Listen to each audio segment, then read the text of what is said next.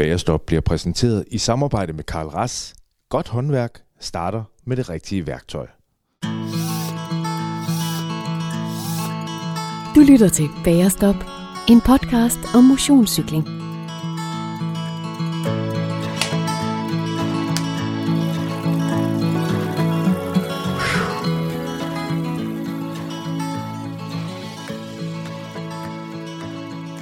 Hej og velkommen til Bagerstop.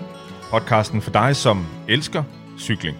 Uanset om du tilbringer en Tour de France-etappe i sofaen eller i feltet, og uanset om øh, de eneste slutflasker, du indtager, det er, når du bunder den resterende halve liter champagne klokken 02.30 nytårsaften. Vaskeægte champagne, det stammer fra området lige nordfra, for Paris er samme navn, og tager man en anelse længere mod syd, ind i det centrale af Frankrigs hovedstad, så er det snart et halvt år siden, at Jonas Vingegaard han, øh, kørte med knyttet næve over stregen på Champs-Élysées.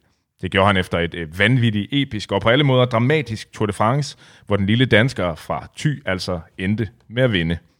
Mit navn er Martin Weibel, og i den her omgang af Bagerstop laver jeg et stort tilbageblik på den her historiske udgave af verdens største cykelløb. Det gør vi med Jonas Vingegaard i egen høje person, som jeg har været i Glyngøre og interview, og det gør vi ikke mindst med en anden af de personer, som har været eller som var på Champs-Élysées den aften. En person, som øh, faktisk har kørt med og trænet Jonas Vingegaard, øh, og en person, som mandsopdækkede Tour de France for TV2, og en fyr, som er en af de faste eksperter her i Bagerstop. Christian Moberg, velkommen i Bagerstop. Mange tak. Det er længe siden. Det er længe siden. Øh, det var Hastig Gade Grand Prix, vi, øh, vi sås ved sidst i en varm øh, aften i august. Der er sket lidt, både før og efter, det kommer vi til. Men Christian, du har prøvet meget i dit cykelliv. Øhm, Det meste af det, du har prøvet, det er foregået på cyklen. Hvordan rater du den her opgave med at dække Tour de France øh, for TV2? Øh, hvor, hvor ligger den hen i din cykelkarriere? Oh, ja. Jeg tror, den slår, den slår de fleste af de ting, jeg selv har lavet på cykel. Det må jeg, det må jeg indrømme. Det er jo også en af grundene til, at jeg selv starter med at cykle. Øh, Tour de France i sig selv er cykling. Og det, det finder man så også virkelig ud af, når man kommer helt ind i, i maskinrummet på verdens største sportsbegivenhed. Det er, det er et kæmpe cirkus. Øh, det er 100 gange større end Vueltaen, Giroen. øh, alle snakker om, øh, hvad er det største, hvad er det bedste, hvad er det mest øh, attraktive. Skal Jonas Vingegaard køre det ene og det andet eller det tredje? Det er det er så kæmpestort, at det er også svært en gang imellem at forklare mennesker, øh, som sidder hjemme i sofaen og følger med på, på TV2 forhåbentlig, øh, hvad det egentlig er.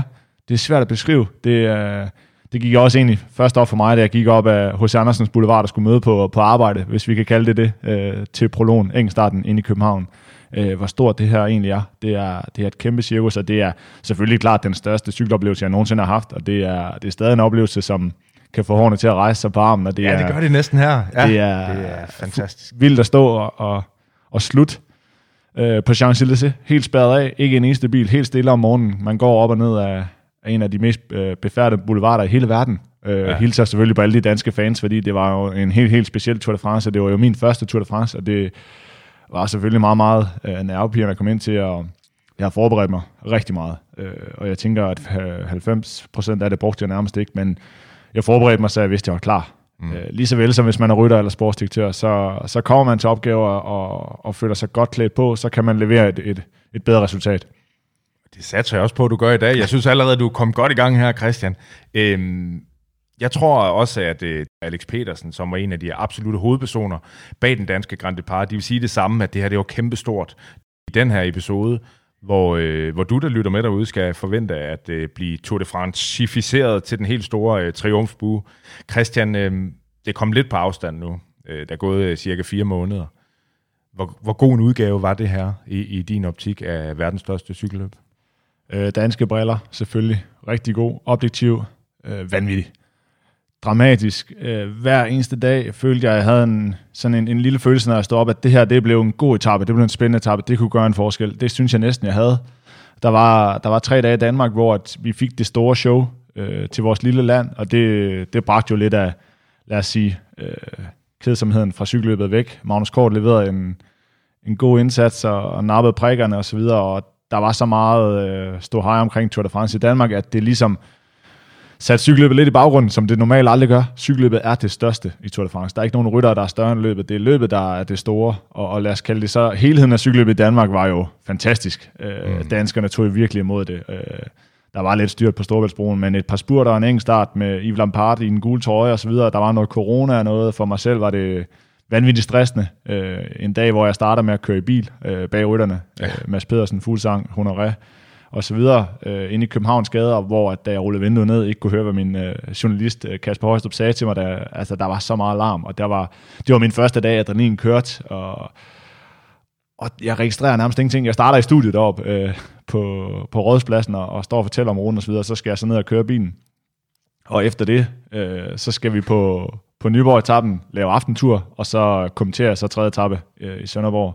Så det er sådan en, en, jeg kalder det en, en uddannelse, inden vi overhovedet kom i gang med turen. Jeg fik lige lov til at, at lave noget studie. Jeg fik lige lov til at køre ud på vejen, øh, lige bag de danske rytter øh, ja. i Københavns gader. Øh, og så fik jeg også øh, lov til lige at smage, hvordan det er at lave aftentur. Fik lov til at kommentere en etape, så vi fik ligesom lige skudt det hele i gang, og da vi kom til Frankrig, faldt det lidt mere til ro. Det, det var noget af en start. Det er, det er en stor oplevelse, det er det. det. Og det er jo noget, som alle mennesker i Danmark på en eller anden måde har haft berøring med, og det kan man selvfølgelig også godt mærke efter, at det var et specielt år, turen øh, 2022. Det var meget, meget specielt, og det er også derfor, vi skal snakke om det i dag, Christian. Øhm, jeg mødte dig jo til Hastien Gade Grand Prix, som nævnt. Øh, der var du lige kommet hjem fra Tour de France. Din kæreste havde termin lige om et øjeblik, og så ventede på snor Danmark rundt øh, for dig, Cole Quick, som du er sportsdirektør for. Hvor vild var den her sommer for dig? ja, men altså, det er jo, det er jo svært at, at, at sætte på en skala. Det var, det var selvfølgelig rigtig en gang med lidt stressende også, og jeg vil sige, at alle vidste, at, at min kæreste var gravid, så det var ikke så meget, øh, der var ikke så meget der, og vi havde nærmest ordnet det hele inden jeg tog til Frankrig, og så kommer jeg hjem, og der er jo ikke sket noget, og så tager jeg en tur på rådspladsen, og der sker jo heller ikke noget, og så tager jeg til Danmark rundt, og der sker heller ikke rigtig noget, og så går der en uge, og så, ja, øh, så lykkes det også at, ja. at få den med, ikke? Så det er, ja, 2022 er jo bare et år, der har, har bragt mange, mange minder og nogle ting, som jeg aldrig kommer til at glemme, forhåbentlig. Ja. og, øh, og så også en lille søn, som, øh, som måske kan passe Jonas Vingegaards trøje på et eller andet tidspunkt. Ja, den hænger bag ved os, øh, de to, øh, to. En gul trøje for Jumbo Visma, og så øh, en med Jonas' signatur på, som ligner en, der er til en baby, men vi har mistanke om, det faktisk er Jonas egen. Ja, jeg tror, jeg tror det er Jonas. Den er en lille smule forvasket, så den, jeg tror, det er en, han selv har kørt i. Så. Men der går ikke lang tid før, at uh, Malte han kan passe den, som uh, vores uh, søn hedder. Ja, jeg hilser lige på ham ude på gårdspladsen her på øh, Moberg Castle herude øh, på landet. Øh, han, ser, han ser rigtig sød ud, så øh, stort tillykke med det, Christian. Tak, tak. Øhm, hvad havde du af forventninger, øh, inden det her løb gik i gang? Altså, du vidste, du skulle være ekspertkommentator, men, men hvad forventede du af løbet? Åh, oh, men vi vidste jo alle sammen, at Jonas var blevet nummer to. Øh, vi havde rigtig mange øh, muligheder. Øh, da jeg ringede til Rolf, inden vi skulle afsted, der snakker han jo om hver etape som en dansk etappesejr, så jeg havde selvfølgelig store forventninger. Der var den her, det starter jo altid med, at løbet, løbet bygger sig selv op, og der var en eng start i København, og, og Mads Pedersen var ude og sige, at han gik efter den gule trøje, og sådan noget, det blev der snakket rigtig meget om, og, og det regnede helt vildt i København, øh, hvilket som regel er til Mads' fordel. Senere finder ud af, at han har været syg øh, hele vejen op til turen, og, og præsterer en lille smule under. Øh, han præsterer rimelig godt i forhold til, at han også har været syg, men der var hele tiden den her forventning om, at danskerne ville kunne levere på alle etaperne. Mm. Magnus Kort laver The Danish Show på, på hjemmebane i Danmark og, og kører alene rundt på Vejle-etappen osv., og, og det redder måske lidt de danske øh, øh, forhåbninger, eller, eller drømme om den gule trøje til Mads Pedersen i form af ingen starten, og så et, et par spurter og sådan noget. Øh.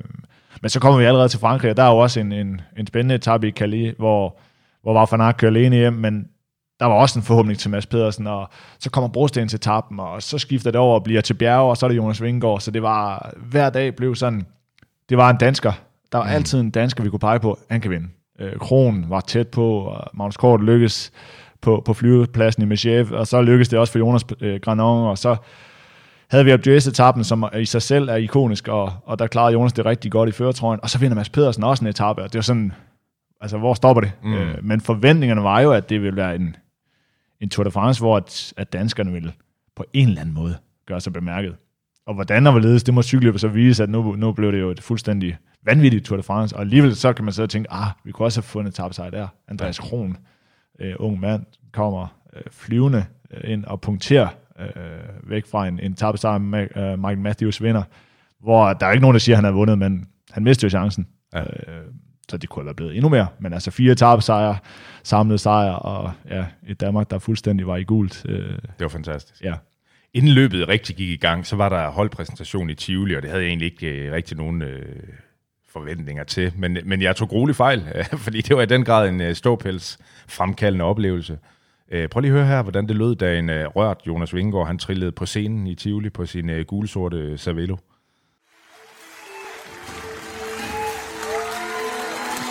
Let's have the names, guys. Here we have the team from Slovenia, winner of 16 stage races, Primoz Roglic.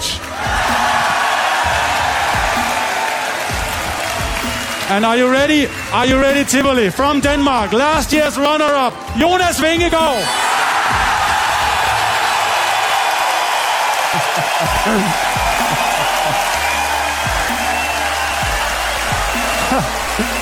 from from France.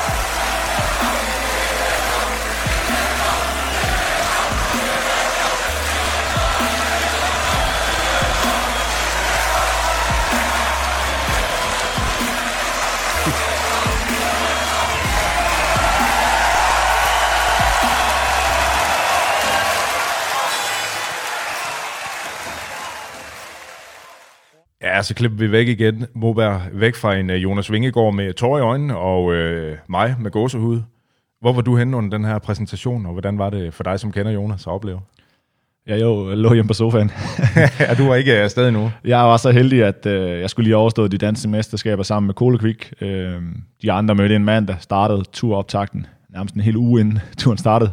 Øh, jeg fik lov til at møde en torsdag øh, og mødes med de andre der, øh, team op. Øh, så jeg lå hjemme på sofaen, og jeg har heller aldrig nogensinde haft de store forventninger til, øh, til Tour de France præsentationer.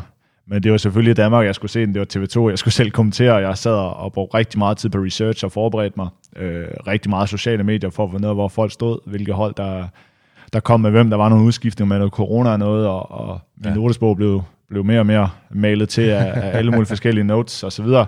Så jeg var, var forberedt til det arbejde, jeg skulle. Øh, så jeg sad faktisk hjemme i sofaen og, og så den her præsentation, hvor at, ja, jeg fik også den her opfattelse af, at hele Danmark taget mod verdens største cykelløb, og det blev måske et endnu større show, end man havde forventet. Og, mm. og Jonas sagde også selv, da jeg snakkede med ham i sidste uge, og var sammen med ham, at det var sådan lidt, han havde samme opfattelse.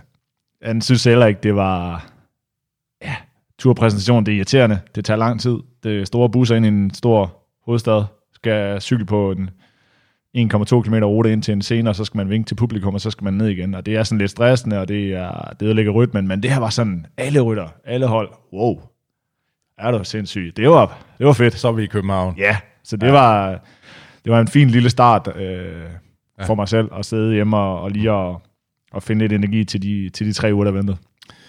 Ja ja, for du kender jo Jonas godt, du nævner her, du var oppe ved ham. Øh, det var jeg jo også øh, oppe at lave det her interview med Jonas. Så der spurgte jeg ind til øh, på det her Hotel Pinenhus, som I kender rigtig godt på Cool Creek øh, ved øh, Sallingsundbroen. Øh, spurgte ind til, øh, hvordan det her det var. Øh, prøv lige at, at høre det her øh, første bid af det her interview med Vingegaard her. Jonas øh, Vingegaard, velkommen i øh, Bagerstop. Jo, tak. Du har jo øh, været gæst før, helt præcis i marts 2020, og øh, der er sket ret meget siden dengang, øh, du blev far. Du har vundet Tour de France, verdens største cykelløb. da jeg snakkede med dig dengang, Jonas, troede du så helt ærligt på, at, at du ville sidde her to og et halvt år efter og, øh, og være Tour de France-vinder? Øhm, nej, faktisk ikke. Øh, jeg synes, det er, det er simpelthen gået så stærkt, alting. Øhm, ja, tilbage i, i 2020, der øh, kørte jeg jo min, min første Grand Tour, som var Vueltaen. Øhm, jeg synes egentlig, at, at, at, at jeg ligesom gjorde det godt, men ikke sådan, at man tænker, at to år senere vil jeg, vil jeg vinde turen. Øhm, Men det var der, du havde den der øh, famøse tur op af Anclero, hvor du, øh, hvor du gjorde det rigtig godt, og Ja. decimerede gruppen rigtig meget. Ja, lige præcis. Øhm, så man kan sige, selvfølgelig kunne man ligesom se, at, at, at der var en eller anden form for, for et talent, selvfølgelig. Øhm, men derfra ligesom at, og, og ja, først og fremmest året efter at, at blive to år i Tour de France, og så to år efter at, at vinde det, det, øhm, det tror jeg ikke, at hverken jeg eller, eller nogen anden havde, havde tur håb på. Jeg sad lige og, og hørte den her episode på vej herop. Øh, vi sidder jo øh, netop her i Glyngøre. Det har taget øh, et par timer at komme op. Et dejligt sted øh, ude til Limfjorden. Men, øh, men der hørte jeg den her episode, og der fortæller du om, Jonas, at, øh, at det her Colderates, som du havde rekorden på, øh, som var en af de ting, der gjorde, at der blev kigget på dig. Øh, det var nok sådan nogle stigninger, der passede meget godt til dig. Sådan nogle lidt kortere stigninger. Øh, men det går også meget godt på de lidt længere. Ja, altså, jeg tror da, hvis, hvis jeg skulle svare på det igen, så, øh, så vil jeg ændre mit svar til, at det er de, de lange stigninger, der passer mig bedre. Øhm, ja, altså, hvis man ser på, på Tour de France i, i år, der, der er det jo helt klart, at, at øhm, ja, det er de kortere stigninger, hvor jeg ligesom har skulle følge med, og på de længere stigninger har jeg ligesom skulle prøve at angribe. Øhm, mm. Så på den måde synes jeg jo egentlig, at, at jeg er længere på de, eller, eller at jeg er bedre på de længere stigninger nu. Ja, det må man virkelig sige. Ja, nu sidder vi her, det er dejligt stille og roligt. Øhm, men hvordan har det været sådan at komme væk fra al den mediebevågenhed, der var under turen, og, og den her hyldest i København, hvor der var altså flere hundredtusind mennesker øh, ude at fejre dig. Øh, har, det været, har det været tomrum, eller har det været virkelig dejligt at, at sådan komme tilbage til en normal Jonas Vingegaard hver dag? Jamen, det har selvfølgelig været, været rigtig dejligt, og, og at der falder lidt ro på at komme hjem, slappe af, øhm, tage det stille og roligt. Øhm, selvfølgelig har det været fantastisk med, med alt, der er sket, og, og alle fejringerne. Øhm, men på den anden side, så er det også bare dejligt at, at, at komme hjem, komme til at slappe lidt af og være sammen med familien. Det er jo ikke meget, jeg har været, været sammen med dem i, igennem hele året, vil jeg sige. Øhm, så på den måde har det ligesom været dejligt at komme ned i gear og, og slappe af. Mm.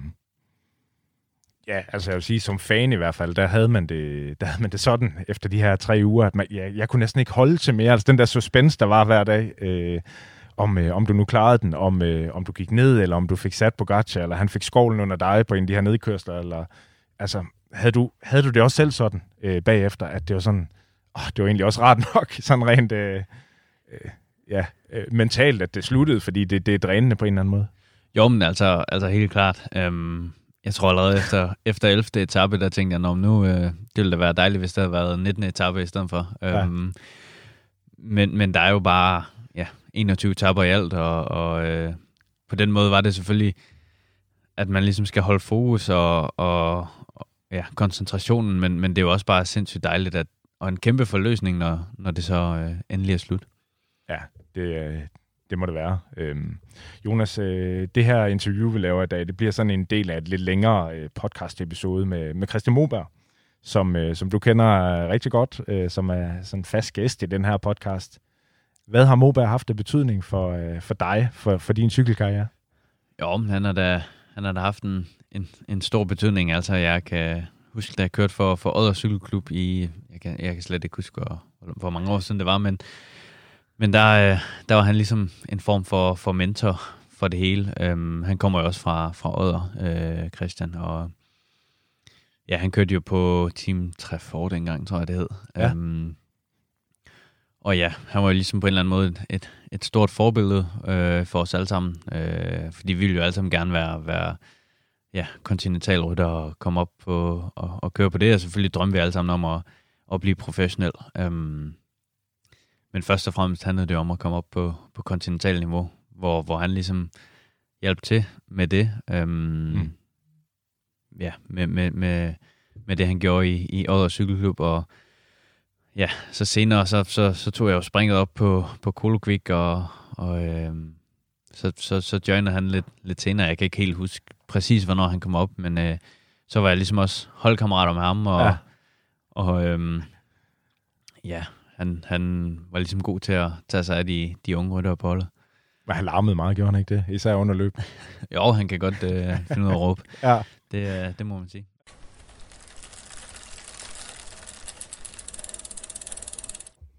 I kender en del til hinanden, Christian, og, øh, og det er klart, det, det gør det her til noget, øh, noget ekstra særligt øh, for dig at, at være vidne til. Øh, Jonas, han øh, var ekstremt skuffet over, at jeg ikke havde kage med øh, til Hotel Pinenhus. Øh, men det var fordi, jeg kun havde fået 20 minutter med ham. Øh, nu fik jeg lov til at bruge lidt længere tid alligevel, men øh, jeg vil altså ikke bruge den tid på at sidde og spise kage. Til gengæld har jeg kage med til os i dag. Det har du øh, Rigeligt er det. det. Vi laver jo en dobbelt episode her i dag, øh, og du, du gik i gang for mig. Altså, du var hurtig til at, til at åbne posen og, og finde ud af, at der lå noget øh, tunesisk kaffebrød. Jamen, det er, det er stærkt især det her fra, fra Harlevs bedste bageri. Det er, Ja, det er det. Der er både honninghjerter og det hele. Og, Det er snart jul. ja, det er godt nok, at vi, vi tager forskud på alle glæderne. Ja. Øh, en masse gode episoder af Bærestop, og så også øh, dobbelt op på kage. Det, det bliver ikke meget bedre. Det, det kan ikke blive meget bedre, nej. Øh, Så øh, jeg synes, øh, jeg synes, vi er klar nu til at, at tage fat i etaperne og kigge på, øh, hvad der skete undervejs, og, øh, og hvordan det gik det hele. Øh, Den første etape, Christian, det var den her enkeltstart i København, som du også nævnte. Øh, Den var pandekage flad, havde en længde på øh, 13,2 kilometer, øh, hvor rytterne og de mange millioner seere, de blev sendt forbi en øh, række af vores hovedstads smukke kendetegn. Øh, vi får en overraskende vinder på den her etape. Det bliver Yves Lampard, som øh, bliver nummer et, uden hovedsok, øh, under enkeltstarthjelmen i øvrigt, øh, heldigvis, som øh, en del af de andre på holdet ellers kørt med. Øh, Lampard han vinder foran øh, Fanart, Pogacar, Filippo Ganna, Van der Poel.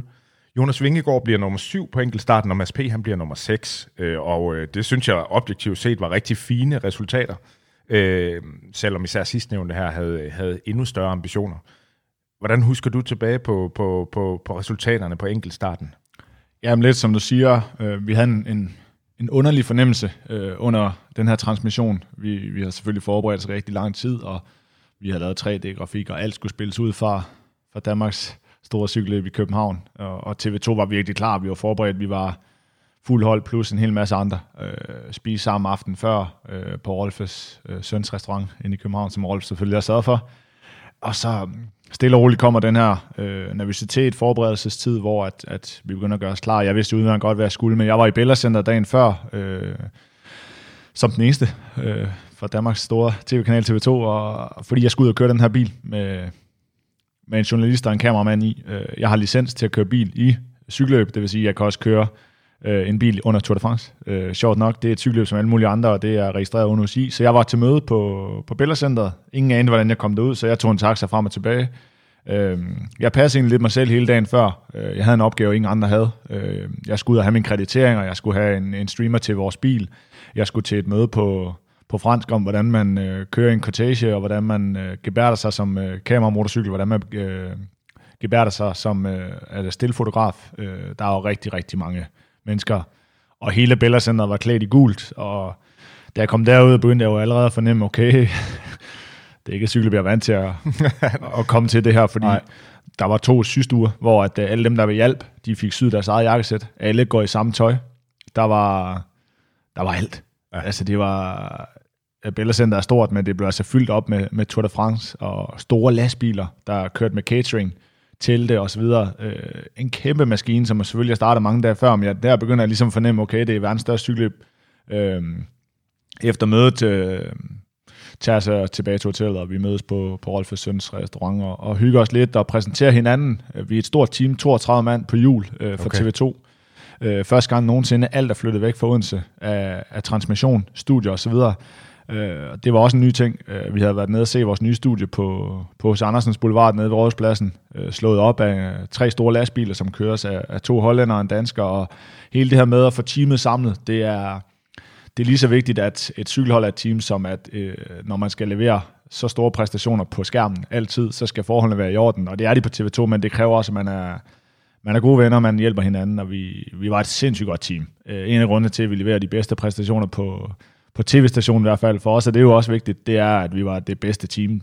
Øh, folk hjælper hinanden. Øh, der bliver arbejdet fra ja, alle døgns 24 timer. Der er nogen, der kører lastbil midt om natten. Der er nogen, der sætter studier op meget, meget tidligt om morgenen. Så er der nogen, som også er møder ind kl. 9, 10, 11 stykker, sætter sig og snakker om noget cykelløb. Så der er folk i gang hele tiden. Ja. Og jeg var virkelig spændt selvfølgelig, men ej, hvor jeg glæder mig til at bare komme i gang til at snakke om noget cykelløb. Jeg har læst så meget om det, og mm. jeg havde forberedt mig længe, og jeg har selvfølgelig også været til vores egen cykelløb med, med Kohlekvik og så videre, og har egentlig været rigtig god til at skælne alle tingene ad, og, og lad os sige, holde det ene fra det andet, men, men stadigvæk har jeg den her føling med cykelløbet, fordi jeg også er ude til det. Jeg møder nogle sportsdirektører, nogle rytter og så videre, og nogle mekanikere og rundt omkring, så man lige kan få et, et par fif fra, og, og hvem står hvor, og så videre. Så det er, det var en, en, en højspændt dag dagen før, og også indtil Engstarten gik i gang, og så blev det lidt en flad fornemmelse efter, fordi at den sidste del af kommenteringen bliver ikke byggende op, fordi Lampard er kommet i mål, alle de store stjerner har kørt, og man vidste godt, hvem der ville vinde og sådan noget, så det blev sådan lidt en, ja, det lyder åndssvært at sige, men, men nå, ja, så fik vi den engelsk start Ja. kørt i København i regnvejr. Og Ja, og sådan blev det jo lidt, fordi man havde en idé om, at det var bedst vejr øh, tidligst på etappen her. Ja, og alle havde jo Filippo Ganna som den store favorit, og ja, Yves Lampard lykkedes med at slå ham køre rigtig gode starter. Øh, Mads Pedersen Jonas kørte top 10 og sådan noget. Så det var egentlig en ganske fin start. Det, det var det. Nu har jeg lige taget en bid af det her tunesiske kaffebrød. Det synes jeg også er en rigtig fin start, udover at jeg ikke kan tale. øhm, ja, øh, det regnede sindssygt meget den her øh, dag. Hvad, hvad kom det til at betyde for, for resultatet? Og om der var selvfølgelig nogen, som ikke tog de helt store risici, men da jeg så Pogacar og Jonas køre, så tænker jeg, oh, man kan se, at de kører for at vinde Tour de France. Hver en meter gælder. Man finder også ud af, at hver dag, hvert sekund i Tour de France er så vigtigt, at der var faktisk ikke rigtig nogen, der holdt igen. Øhm, mm. Der var nogen, der var lidt mere påpasselige. Der var også nogen, som bisikker, der satte Og det er jo sådan nogle ting, vi sidder og ser, øh, når vi venter på at komme ud. Øh, Det gør rytterne også, holdene. Der er en mand, der styrter to gange. Okay, er det glat. Honoré styrter, fordi han tager fejl af et sving. Men ellers var der ikke faktisk ikke sådan. Jeg havde forventet flere styrt i en stor by. Masser af olie og spild af ting og sager. Heldigvis slap vi for de store uheld, men jeg tror da, at resultatet har set anderledes ud i tørvejr. Ja. Men alligevel er det jo store tempo øh, giganter, som, mm. som sidder i toppen og i top 10. Så, men ja, min fornemmelse var, at nu var Tour de France i gang i Danmark, men det var ikke cykelløbet, som havde taget Danmark. Det var Danmark, der havde bragt cykelløbet til. Øh, jeg, synes, øh, ligesom det gælder for, for de andre øh, danske etaper her, stemningen den var helt fænomenal i København. Prøv lige at høre her, hvordan det lød under en øh, vejbro, der Vingegaard var på vej. Øh, det lød ret vildt.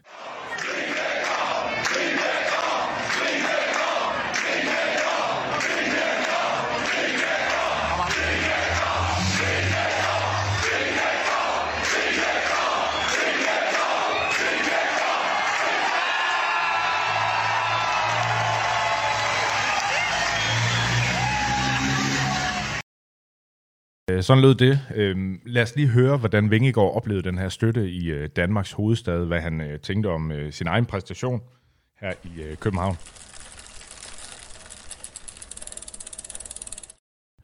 Når man sådan ser billeder efterfølgende, så kan man se, der står under en motorvejsbro, står der sindssygt mange mennesker, og de jubler på Vingegård alle sammen. Det, lydkulissen var helt vild. Jeg ved ikke, lagde du mærke til det overhovedet?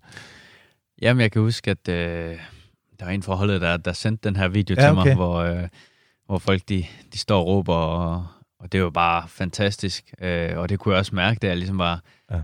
var ude at køre på enkeltstarten, at der var så mange mennesker, og ja, øhm, på en eller anden måde føler man jo, at, at, at de dukker op for, for, for mig, men selvfølgelig dukker de også op for at se Tour de France, der bliver kørt. Øhm, Ja. Men den her stemning, der var, det var, øhm, det var helt fantastisk. Ja. Øhm, jeg kan huske, at jeg kørte hvad hedder sådan noget, øh, rekognoscering af, Ja. af enkeltstarten, øhm, hvor dengang jeg så kommer, kommer ind, så siger jeg, "Nå, men I, I bliver nødt til at skrue min radio op, fordi jeg kunne ikke, jeg, jeg, jeg kunne ikke høre noget. altså, folk, de, de råbte så meget, og Ja.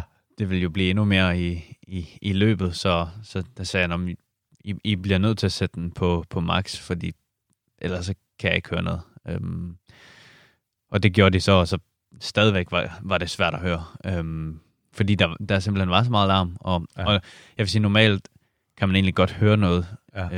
øh, når man har, når man har øh, enkelt starthjelm på, for den er mere, den er mere lukket end, Ja. øh, den normale hjelm. Så, Ja. men, men ja, folk de var øh, så vilde, og, Helt op at køre over det her. ja. Ja. og det var jo helt fantastisk, altså at, at de, de hæppede så meget. Ja, og det var også fantastisk at se det her løb i, i Danmark. Altså den her enkeltstart, der bliver du nummer syv, og du, øh, du gør det rigtig godt. Øh, Du taber kun en lille bitte smule. Øhm, mm. Kunne du allerede på det her tidspunkt mærke, at, at formen, den havde du ramt lige i bagdelen? Jeg tror faktisk øhm, allerede, jeg kunne mærke det i, i Dauphiné en Ja. tre uger inden, øhm, at formen den bare var vanvittig god. Øhm, og ja, selvfølgelig på, på enkeltstarten øhm, kunne jeg også godt mærke det, øh, men det var lidt en, en, en, en sjov enkeltstart på en eller anden måde, fordi havde det nu været tørvejr, så, så, så havde det måske også været anderledes. Mm. Øhm, her var det også, hvem, hvem turde satse lidt, hvem turde ikke at satse. Øhm, ja, hvem oversatsede, og hvem styrtede. Øhm, og på en eller anden måde, jeg følte ikke rigtigt, at jeg satte så meget, men alligevel var, var jeg tæt på at styrte et par gange, øh, hvor mit forhjul det lige skred en lille smule. Så ja, selvfølgelig så, øh, så var det også, hvor, hvor risikovillig mm. man egentlig var. Øhm, Ja. Lad os, øh, lad os gå videre, Christian, for øh, etape 2 af årets Tour de France foregår øh, som bekendt også her i Danmark, og øh, her skulle vi fra Roskilde til Nyborg på en rute, som øh, virkelig så fed ud på papiret. Øh, man kører fra Roskilde op mod Holbæk, op i Odsherred, hvor der venter øh, sådan nogle kuperede og maleriske landskaber. Øh, der er små veje og kørsel øh, tæt på vandet, og så afslutningsvis øh, sender man turfeltet over Storebæltsbroen. Øh, inden vi snakker om det sportslige her, Christian, øh, fordi øh, der sker jo også øh, meget andet på den her etape. Øh, der, der bliver der filmet det her gigantiske billede af Chris Anker Sørensen på en fodboldbane øh, ved ruten. Øh, det fornemmede man, at, at, at for TV2, som du var en del af, det var et helt særligt øjeblik. Ja, det var det. Jeg får næsten en klump i halsen. Ja, det kan jeg godt se. Jeg, Ja. tænker tilbage på... Jeg sidder sammen med Rasmus Daghøj. Mm. Uh, vi har dækket starten i, i Roskilde. Um, jeg var råd på, på aftenturholdet, uh, som jeg glæder mig rigtig meget til. Um, og vi har været i Roskilde og lavet nogle interviews uh, om morgenen inden start med, med Quickstep-rytterne, Lampard, uh, Lefebvre og så videre, uh, Kron, uh, Mikkel Bjerg og op ved Jumbo Visma-bussen, og så skal vi videre til Vejle og sidder i vores, øh, vores dejlige Mercedes-bil her og, slapper af, og, og ser selvfølgelig cykelløbet. Øh, og der går ligesom sådan en, uh, et sus igennem os, øh, og, og sådan, der bliver meget stille, og vi kan godt fornemme, at det er jo noget, der påvirker alle. Øh, ikke mm. kun os. Det påvirker alle danskere, det påvirker alle mennesker, som bare har en lille smule kendskab til cykelsporten, øh, Tour de France generelt. Øh, man får sådan nogle tanker, hvad vil... Altså, hvorfor skulle Chris ikke opleve turen i Danmark? Mm. Øhm, og, og hvor havde han fortjent det? Og hvor havde, havde det været fedt, at, at han også havde fået lov til at få den oplevelse med? Øh, og alle de her ting, øh, der kommer mange tanker igennem hovedet på en, og ja, øh, Rasmus Dær og jeg havde lige en, en 10 minutter kvarter, hvor der ikke rigtig blev sagt noget, og vi, vi sendte selvfølgelig Chris og hans familie en masse tanker, og ja, det var, det var sådan en meget, meget speciel moment øh, mm. for os alle sammen. Og, og vi har jo hver vores øh, historier, øh, vores oplevelser, øh, både med Chris, og, og det har danskerne også. Øh, Chris var også blevet en del af danskerne. Han var blevet en del af, af stemmen til Tour de France, lige så vel som alle andre på TV2. Så det var, øh, det var hårdt. Det var, det var noget, der virkelig, ja, som jeg siger, giver en, en, stadigvæk en klump i halsen. Og, mm. og vi skal jo alle sammen bare huske på at, at, at blive ved med at snakke om Chris, og blive ved med at nævne ham, og blive ved med at hylde ham for den, han kunne, og den, han var. Det var, det var noget specielt på en eller anden måde. Det kan man først fornemme nu, synes jeg. Mm. Øh, Chris var skidegod. Øh, jeg elsker hans humor. Han var, han var venlig. Han var verdens flinkeste mand. Øh, og når man så også kommer ind på det her TV2 Tour de France hold, hvor man også fornemmer, at det er virkelig familie. Ikke? Altså det er, vi hjælper hinanden alle sammen, og vi kender hinanden, og, og humoren er den samme som for 20 år siden, da Jørgen Let var på toppen, og der, alle de her ting, de går igen, så derfor der er der også en masse ting, der går igen med Chris, og det blev bare virkelig forstærket ved det her Ja.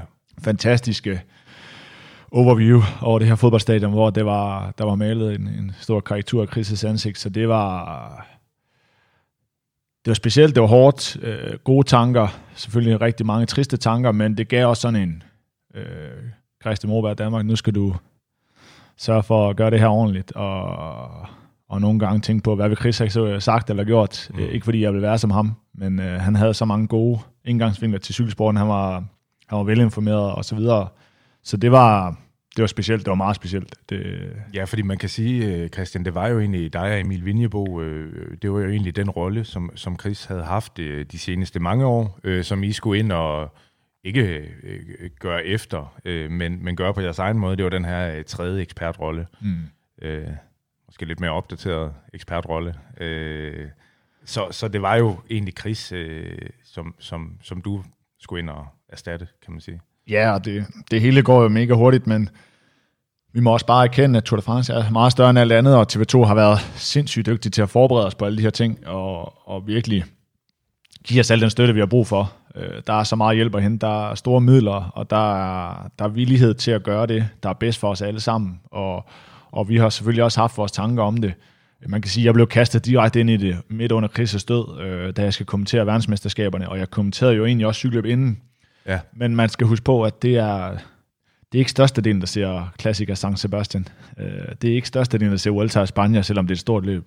Tour de France er gange 10, gange 100. ja. det, er, det er noget andet. Ja. Det er meget mere mangfoldigt. Det er sommerferie. Det er den her lyd af sommer, som man altid snakker om. Den gule farve og så videre. Og det, øh, det blev der altså tænkt rigtig meget over. Hvordan skulle det gå ja. øh, med en ny kris, hvis vi skal kalde det det. Det er det ikke for nogen af os overhovedet. Vi er os selv, og vi er, vi er dem, vi er. Men det var også vigtigt for TV2 at lave noget nyt. Øh, derfor kom kombinationen også af, at de første tre dage ville vi jonglere rundt. Vi ville lære gamet. Vi skulle nok få lov til at kommentere vores etaper. Jeg skulle kommentere den første uge efter og øh, efter det skulle jeg have studium Thomas Christensen i en uge, og så skulle vi se på, hvem der skulle kommentere den sidste uge, som højst sandsynligt ville være, være mig igen, fordi Emil skulle faktisk have været til cykelløb i den sidste uge, og derfor okay. skulle Anders Lund ned og, og tage over. Emil skal så ikke til cykelløb, det finder vi ud af senere, da det blev aflyst. Øhm, men vi holder os ved, ved den konstellation. Så det var også vigtigt for TV2 at komme noget nyt. Øh, første år uden Chris Anker Sørensen. Det er næsten umuligt år. Øh, men øh, vi gør vores allerbedste. Vi, vi formidler den sport, vi ser. Vi gør det på vores egen måde. Vi har vores egen øh, dårlige humor. og øh, ja, jeg er jo jyden, og, og måske lidt mere laid back, og, og ser tingene på lidt anderledes måde, og nogle gange er jeg lidt kold og kynisk og sådan noget. Det, det bliver jeg ved med. Det, det er sådan, jeg er, og det, det ved folk også, der kender mig. Det, man kan ikke, når du laver så mange timers fjernsyn, kan du ikke sætte en facade op. Du kan ikke øh, lave en anden det vil blive for anstrengende. Det, kan, det, det er umuligt. Ja. Det er fuldstændig umuligt. Og når du først sidder der, og du der selv, øh, ligesom når vi to sidder og snakker her, jamen, så fortæller man det formidling, man har, den viden, man har, den, det engagement, man har, kommer ud på den måde, som man er. Mm. Øh, så det har ikke været noget problem for os at sige, vi skal ikke være nogen, vi skal ikke være os selv, altså vi skal være den og den og den. Vi er 110% os selv, ja. og hvis man møder os og kender os, så tror jeg også, folk de godt kan genkende os på skærmen. Så som Chris var. Ja. Øh, ja. Så det er, men ja, specielt, øh, specielt øjeblik der. Ja. Rent sportsligt, øh, så øh, var etappen her jo noget, man havde virkelig havde imødeset her i Danmark. Øh, og den startede også øh, super fedt ud med Magnus Kort i udbrud sammen med de to, to øh, B&B Hotels rytter Pierre Roland og Cyril Bartet sammen med Svend Erik Bystrøm fra Intermarché. Men øh, Kort han, øh, han moser dem alle sammen i de her bjergspurter øh, og får bjergetrøjen efter etappen. Vinden den kommer øh, fra øh, sydvest, øh, så vidt jeg husker, og, øh, og ikke helt uvæsentligt, men der kommer aldrig det her øh, ønskede drama, hverken før eller på broen. Øhm, var det forventeligt for dig, eller havde du, øh, havde du troet på lidt mere action? Ej, vi gik jo meget og holdt øje med, med vejrudsigterne op til, og der kunne vi jo godt fornemme, at det ville ikke blive 12 meter sekundet fra, fra syd eller nord. Og broen drejer en lille smule, så man står jo altid og tænker, ah, kan det være? Kan det ja. være? Og det er jo også det, rytteren tænker, det er det, holdene tænker. Det er den her stress, der kommer, selvom der faktisk ikke måske er så meget at være stress over. Det er det, der gør den etape farlig. Man kan sige, at udbuddet gør ikke noget, og, og kort får de, de bjergpoint, der skal til for at tage trøjen i Danmark og så videre. Det, det giver ja. en god eufori også i, i samarbejde med alle de mennesker, der er også ude at kigge, men sådan sportsligt, øh, hvis man bare kigger på det, så var det mere stressende, end det var, end det var seværdigt. Mm. Øh, og det tror jeg også, at rytterne følte. Men Ja, broen var jo også, øh, altså vejen var meget bred, øh, så på den måde øh, kunne der være en meget stor vifte, øh, før den ligesom øh, brækkede over. Øh, der var styrt på broen, men, øh, men ikke på den måde udskilning. Øh, og, og Uran og andre kom tilbage igen. Øh, ja, og der skal jo også styrt efter broen. Så man ja, kan sige, det er jo måske ikke broens skyld, at der sker styrt. Det er måske stressen om, at det er, det er en første etape, det er så anden, men ja. en rigtig etape, som jeg kalder det, hvor, at, øh, ja.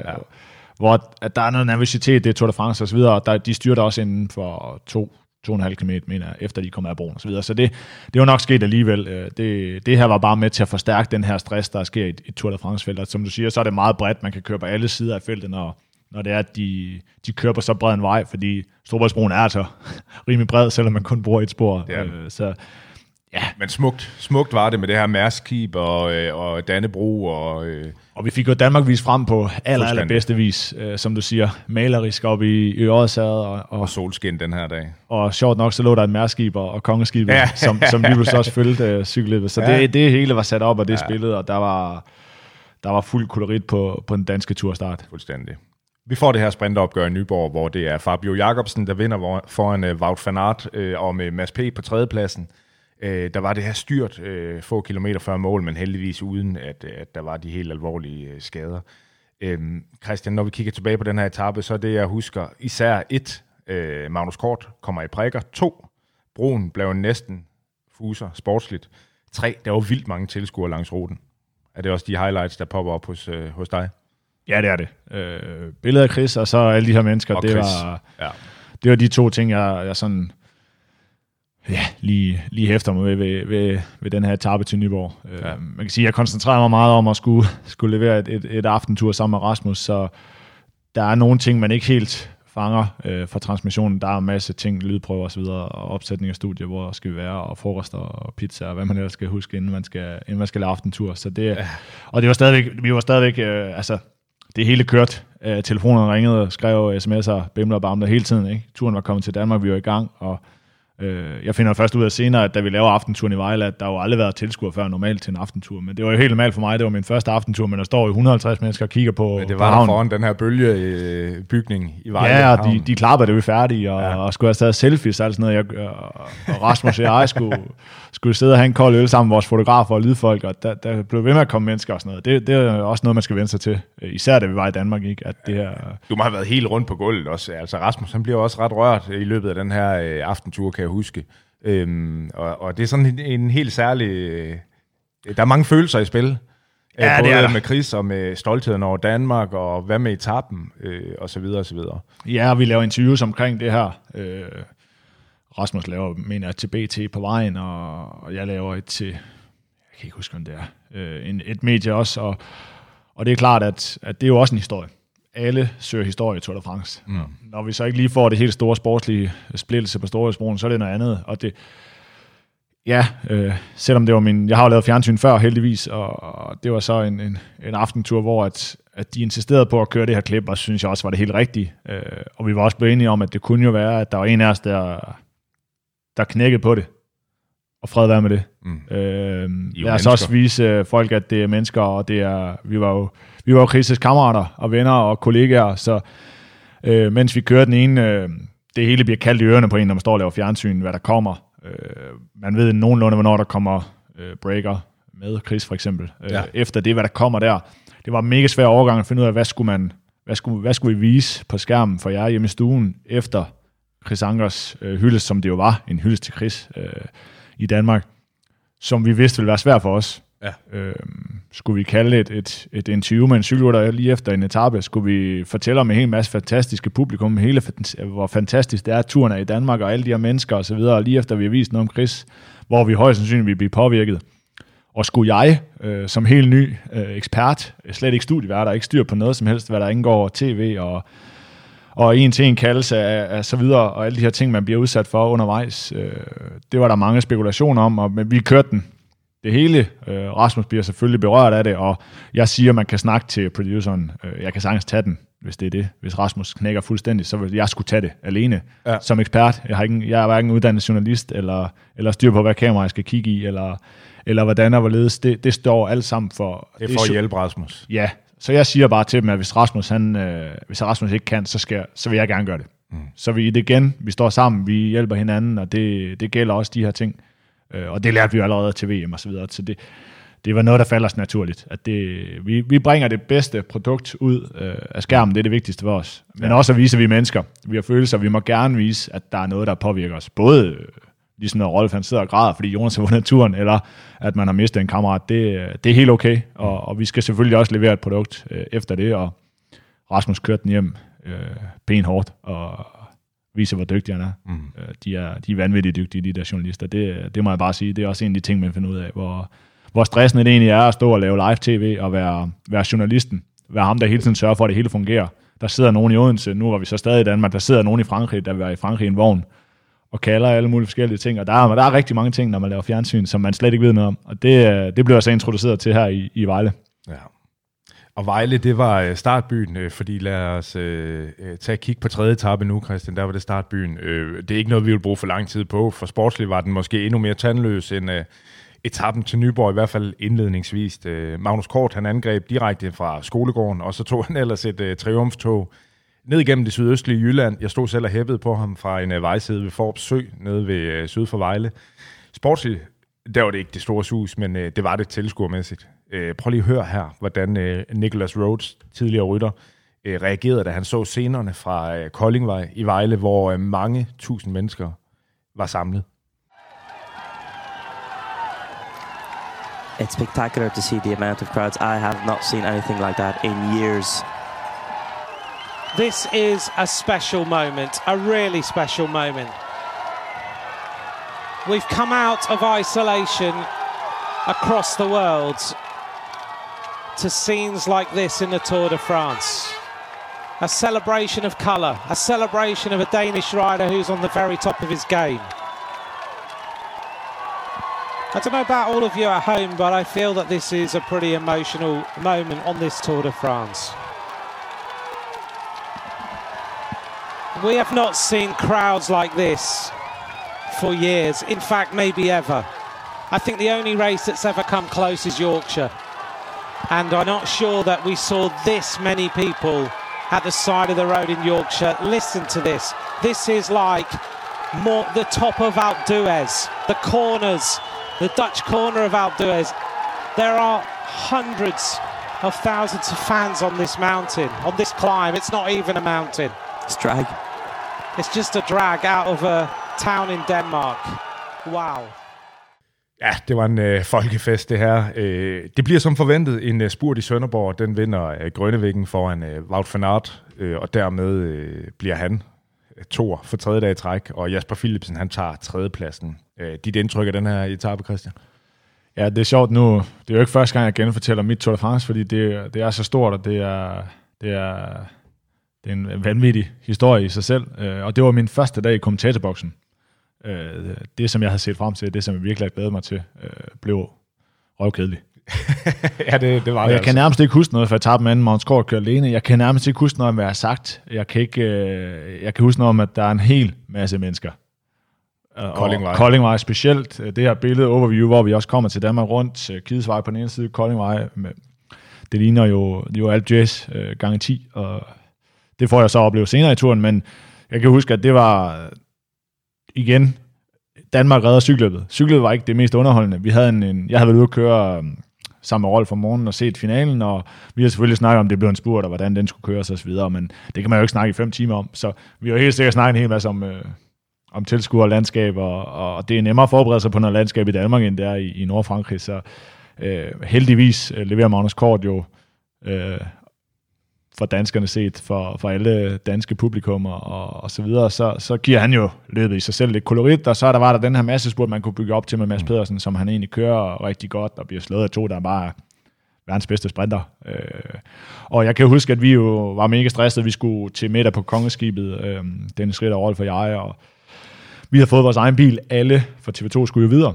Der var jo hviledag dagen efter Danmark, og de skulle til, til Calais, overnat i Tyskland og videre med, med alle vores lastbiler, og, og teamet skulle ligesom, nu skulle de her 32 øh, folk, som skulle dække Tour de France med TV2, de skulle ligesom i gang videre på jul, og så derudad. Men vi havde en middag på kongeskibet, med, Som I så ikke havde alligevel. som så blev aflyst øh, på grund af noget terror, eller, eller en sindssyg ja. mand i Fields, øh, og Ja. heldigvis øh, blev det selvfølgelig aflyst. Det, det er jo som det skal være. Så vi klædte om øh, til, til jakkesæt og skjort, og vi havde nærmest øh, ja, et, et fuldt program der. Øh, det blev så ikke til noget, vi kørte videre mod, mod Tyskland, og ja, som jeg siger, jeg husker faktisk ikke så meget for den kommentering, og det, er, det undrer mig rigtig meget. Der er nogle, der er nogle momenter under, under cykelløb, som man virkelig husker, og det, det synes jeg egentlig ikke rigtigt, jeg, jeg kunne. Enig. Det, øh, det var lidt en, øh, en, en flad etape, men, øh, men det, det markerede samtidig slutningen på den her danske Grand Depart. Christian, jeg lavede et kort øh, telefoninterview med øh, Alex Petersen øh, inden øh, det her i dag, og øh, Alex var jo med sammen med Joachim Andersen øh, til om nogen at være manden, som fik den her giga-begivenhed til øh, Danmark. Alex han sad i en bil, så lydkvaliteten er lidt derefter, men prøv lige at høre, hvad han øh, tænker om det hele. Ja, hej Alex. Det er øh, snart fem måneder siden, at turrytterne de, øh, satte sig ind i et fly i Sønderborg og fløj til Britannia efter tre etaper her i Danmark. Du har brugt så mange dage, så mange uger og måneder af dit liv på det her øh, projekt, Alex. Hvordan havde du det, da det hele det var over på, på dansk jord? Øh, ja, ja, men hvordan havde jeg det?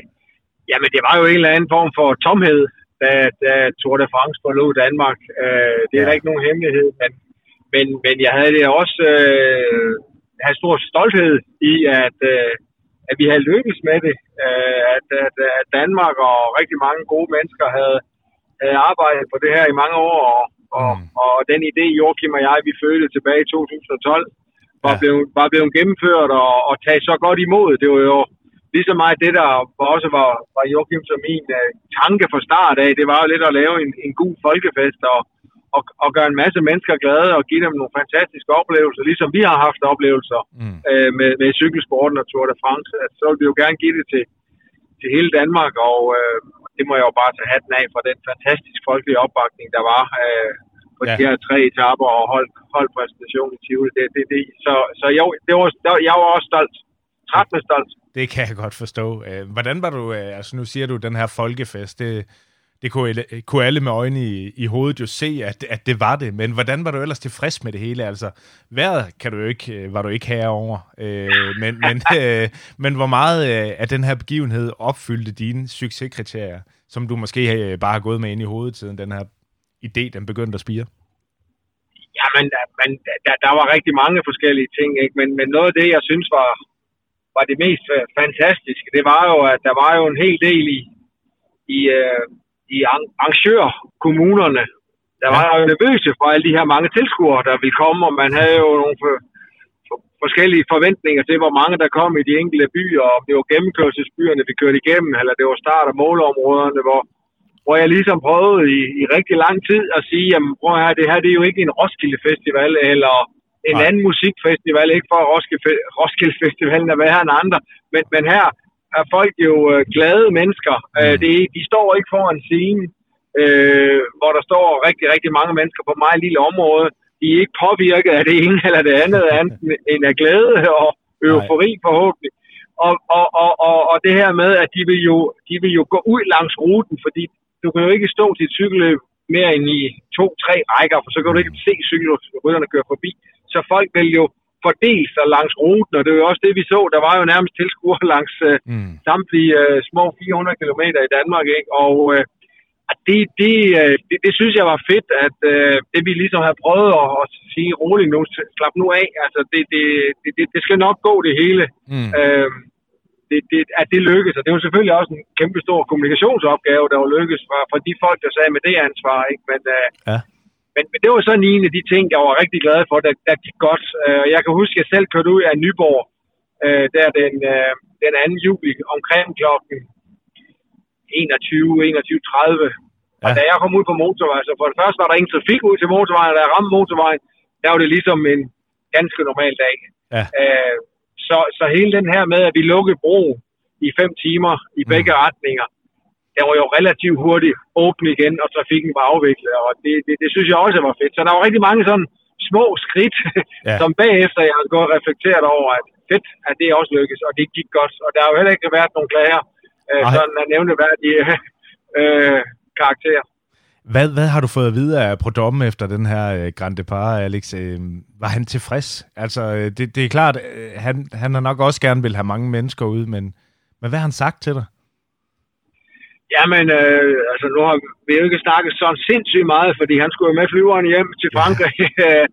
men, øh, men om, øh, om mandag, hvor der var hvile, der sendte han mig en længere besked, hvor han blandt andet skrev, at, øh, at tak for den indsats, og, øh, og den måde, jeg havde været med til at overbevise ham om, at det ville være en, en, en fantastisk øh, rejse for Tour de France at komme til Danmark. Ja. Men også, han takkede os også, og det er jo selvfølgelig, fordi han, han kunne regne ud, at, at den indsats, vi også har lavet her i Danmark, havde været med til at, at skabe den her opbakning, der var. Og det var jo helt fra, fra kongehuset til ministre, til borgmester, regionsformand, men ikke mindst til alle danskere. Ja. Og det, øh, det, det, det takker han rigtig meget for. Jeg kan ikke lige helt huske formuleringen, men det var det der med tak for den store indsats, og tak for, at du sagde fra start af, at det her det vil blive en stor øh, folkefest, og der vil være stor opbakning. Tror, tror, du, tror du, han troede, Alex, tror du, han troede på, at der ville komme så mange, som der var? Øh, havde han, havde, havde, vidste han, hvad der ramte ham? Nej, det gjorde han ikke, men der er jo ingen tvivl om, at fra vi offentliggjorde kontrakten tilbage i to, eller aftalen tilbage i 2019 februar måned der, øh, der kunne begyndte han jo at mærke den opbakning, der var til det, når han var i Danmark, og han var rundt i byerne. Mm. Så han vidste godt, at, at det vi havde gået og sagt til ham fra 2012 og frem til 2019, det måske havde noget, øh, der var noget substans i det, der var noget, øh, det, det kunne godt blive realiteter, at øh, Joachim og jeg brugte jo meget tid på at sige, at efter 2014, der, der gav jeg et ord på dom rigtig meget, at, at Yorkshire, starten i Yorkshire i 14, det kunne aldrig slås. Ja. Det, det bliver vi ved med at sige. Danmark slår det. Ja. Der bliver større opbakning i Danmark procentuelt og alt det her. Ja. Og, øh, og i dag, der tror jeg, når vi siger det til ham, så siger han, ja, det er jo svært at måle, men det er i hvert fald på niveau, ni- på niveau med Yorkshire, siger han i dag. Mm. Så, øh, Har du fået så, nogen... så det er sådan nogle øh, har, du, ja, har, du, har du hørt noget om, hvor mange der egentlig var ude? Er, er der nogle estimater på det? Hvor mange danskere, der, der stod øh, ude ved vejene? På de Nej, jeg har ikke fået noget officielt. Jeg ved jo, at øh, efter planen, der skulle der jo være kommet en, en rapport, som, altså en evalueringsrapport her, som, som jeg så ikke har noget med at gøre, kvæg jeg stoppede og, og Mm. er jo videre i mit arbejdsliv. Men, Ja, men, men, men byerne skulle sammen med Sport Event og, og Visit Danmark lave sådan en, øh, det var lidt over aftalt, øh, inden øh, jeg stoppede. Øh, øh, og den skulle komme her sidst på året, men der har jo været forskellige tal fremme. Altså, jeg har hørt lige fra, fra halvanden millioner op til to og en halv million øh, mennesker, der skulle have deltaget i de her fire dage. Øh, hvor mange der har været, det ved jeg ikke, og jeg tør heller ikke at give et bud på det. Jeg ved bare, der har været rigtig mange, og jeg har mødt alle dem, jeg har mødt, de har været glade og været helt over køre og synes, det var fantastisk. Altså, jeg mødte en her i mit nye arbejde øh, inden for forsyningsbranchen Ja. øh, øh, for en måned siden. Han bor i Jelling, Ja. og han sagde, at det, det var det bedste, der var sket i Jelling i al den tid, han har boet der. Og han har Okay. boet der mange år, og, øh, og han, han sagde, at de havde et tal, der hed 35.000 mennesker i Jelling. Og hvis der har været 35.000 mennesker i Jelling, så har der været mange mennesker totalt set, fordi så stor er Jelling heller ikke. nej. Men om, om, om, om, om det tal er sandt eller ej, ikke fordi jeg skal beskylde ham for at lyve, men, men det var bare, han var helt oppe at køre, helt høj og helt eufo- euforisk øh, over, at, at cykelløbet kom igennem Jelling, og det var den bedste dag i Jellings historie nærmest. Øh, I hvert fald i nyere tid. Jeg stod nede ved uh, Forop Sø, nede syd for Vejle, Alex, og uh, der stod jeg ved siden af et ægtepar fra, fra Mors, som var kørt øh, fra Mors om morgenen. Øh, et ægtepar i 50'erne. Øh, de stod og kiggede på den her karavane, der sus forbi. Så kom Magnus Kort, så kom feltet. Stille og roligt. Så var det over. Og øh, så tog de deres tæppe under armen og sagde, de, det var en fantastisk oplevelse. Og så kørte de hjem til Mors igen. Øh, så så, så øh, det, det har skabt en eller anden form for en, øh, en glæde i folk, det her, at være en del af øh, oplevelsen her. Ja, det er fantastisk. Altså, det, det var jo ligesom det, vi, vi, vi håbede, og, og også vi har brugt i vores argumentation for, når vi skulle ud og finde økonomien til det her. Det er fordi, Mm. det er jo offentlige penge, der har betalt, øh, kan man sige, hele folkefesten, men hele eventen, ikke? Og, øh, og Ja. det, det var jo et af de argumenter, og det har vi også kunne se, når man ser Tour de France i fjernsynet, det er fra Frankrig af, og også når, når de har startet i andre lande, ikke? Altså den her øh, kæmpestore opbakning, der er, ikke? Så, øh, Ja. og det var jo, altså det er jo en af verdens, ja, top 3 af verdens øh, største sportsbegivenheder, ikke? Og, og vi har kunnet lykkes at få det trukken her til Danmark, er jo i sig selv en, en kæmpe bedrift, men at vi så også formår at bakke så godt op om det, og gøre det til sådan en fest, vi alle sammen taler om øh, øh, lang tid efter, for jeg tror også, vi taler om det her både om et år, og to og tre år. Det Så, tror jeg også. så, så, så det Ja. har været alle timerne værd. Som du siger, Alex, du er, øh, du er blevet, øh, du har fået en ny øh, flot stilling. Øh, Du er direktør i, i et øh, vandforsyningsselskab, der hedder Sammen, tror jeg. Øhm, og, øh, og det er jo fint nok, men, men vi vil jo gerne have nogle flere cykelløb, Alex. Øh, kunne du finde på at kaste over sådan noget her en gang til i dit, øh, i dit liv? Ja, men øh, nu, nu har jeg jo prøvet rigtig mange ting i mit liv. Altså starte Danmarks største professionelle cykelholder op. Jeg har selv haft en Mm. fornuftig cykelkarriere. Ja, Jeg har været med til at bringe Italien rundt til Danmark, og jeg har været med til at skaffe Tour de France til Danmark. Ja. Øh, jeg har prøvet rigtig, rigtig mange ting inden for cykelsport, øh, og, og også inden for erhvervslivet. Og en ting har jeg i hvert fald lært, det er, at man må aldrig sige aldrig. så så, så det, det, det kan jeg jo ikke sige, øh, at, at, at det kommer ikke til at ske igen. Men jeg tror også, at det, vi- det vigtigste lige nu, det er jo også lige så meget at, at, at, at, at nyde mm. det, der skete i sommer, så, og nye indtrykkene. Og, øh, Ja. Og så se, hvad tiden bringer. Og øh, det kan jo være, at der er også andre, der tager bolden op, og, og, og det vil da kun glæde mig, øh, hvis vi kan få, øh, få flere cykelløb til Danmark. Øh, mm. øh, det behøver jo ikke lige at skal være mig. Øh, det kan være alle mulige andre. Altså, det, det, jeg, jeg synes jo bare, det ville være fedt, øh, hvis der kom nogle flere store cykelløb. Altså, du er god til det. Det har vi i hvert fald set, Alex. Hvad tror du kan blive den næste store cykelbegivenhed, som, øh, som Danmark får? Hvad skal vi øh, stile efter? Det kunne være fedt. Det er jo svært at overgå Tour de France. Ja, og, øh, men altså, det er jo helt officielt, at, øh, at øh, Sport Event Danmark og, og Danmarks Cykelunion, de arbejder jo på at måske at, at lægge en ansøgning ind på, øh, på verdensmesterskaberne i 2028-2029 til Danmark, ikke? Øh, ja. Det kunne jo være, det kunne jo være fantastisk. Øh, og så er der også gået en, en, en 6-7 år siden, mm. tur, 7-8 år, alt efter når det kommer, ja. øh, siden turen var her. Øh, og det, det er jo næsten lige så stort budget, man skal have fundet til det. Øh, men det, det, det, kunne, det synes jeg, der kunne være vanvittigt fedt, hvis det kunne komme. Det, øh, det kunne det. det, kunne det. Ja.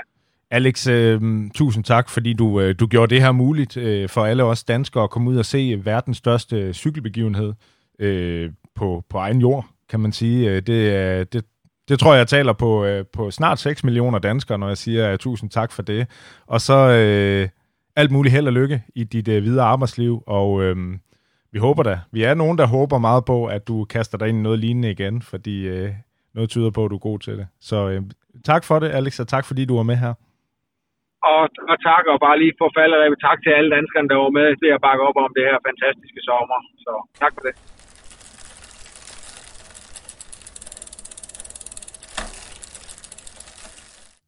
Ja, det var Alex take på det, som øh, skete i Danmark øh, i de første tre dage af, af turen. Øhm, Christian, som du siger, efter Danmark, så gik turen til Bretagne, hvor fjerde etape gik fra Dunkirk til Calais ved øh, den franske vestkyst.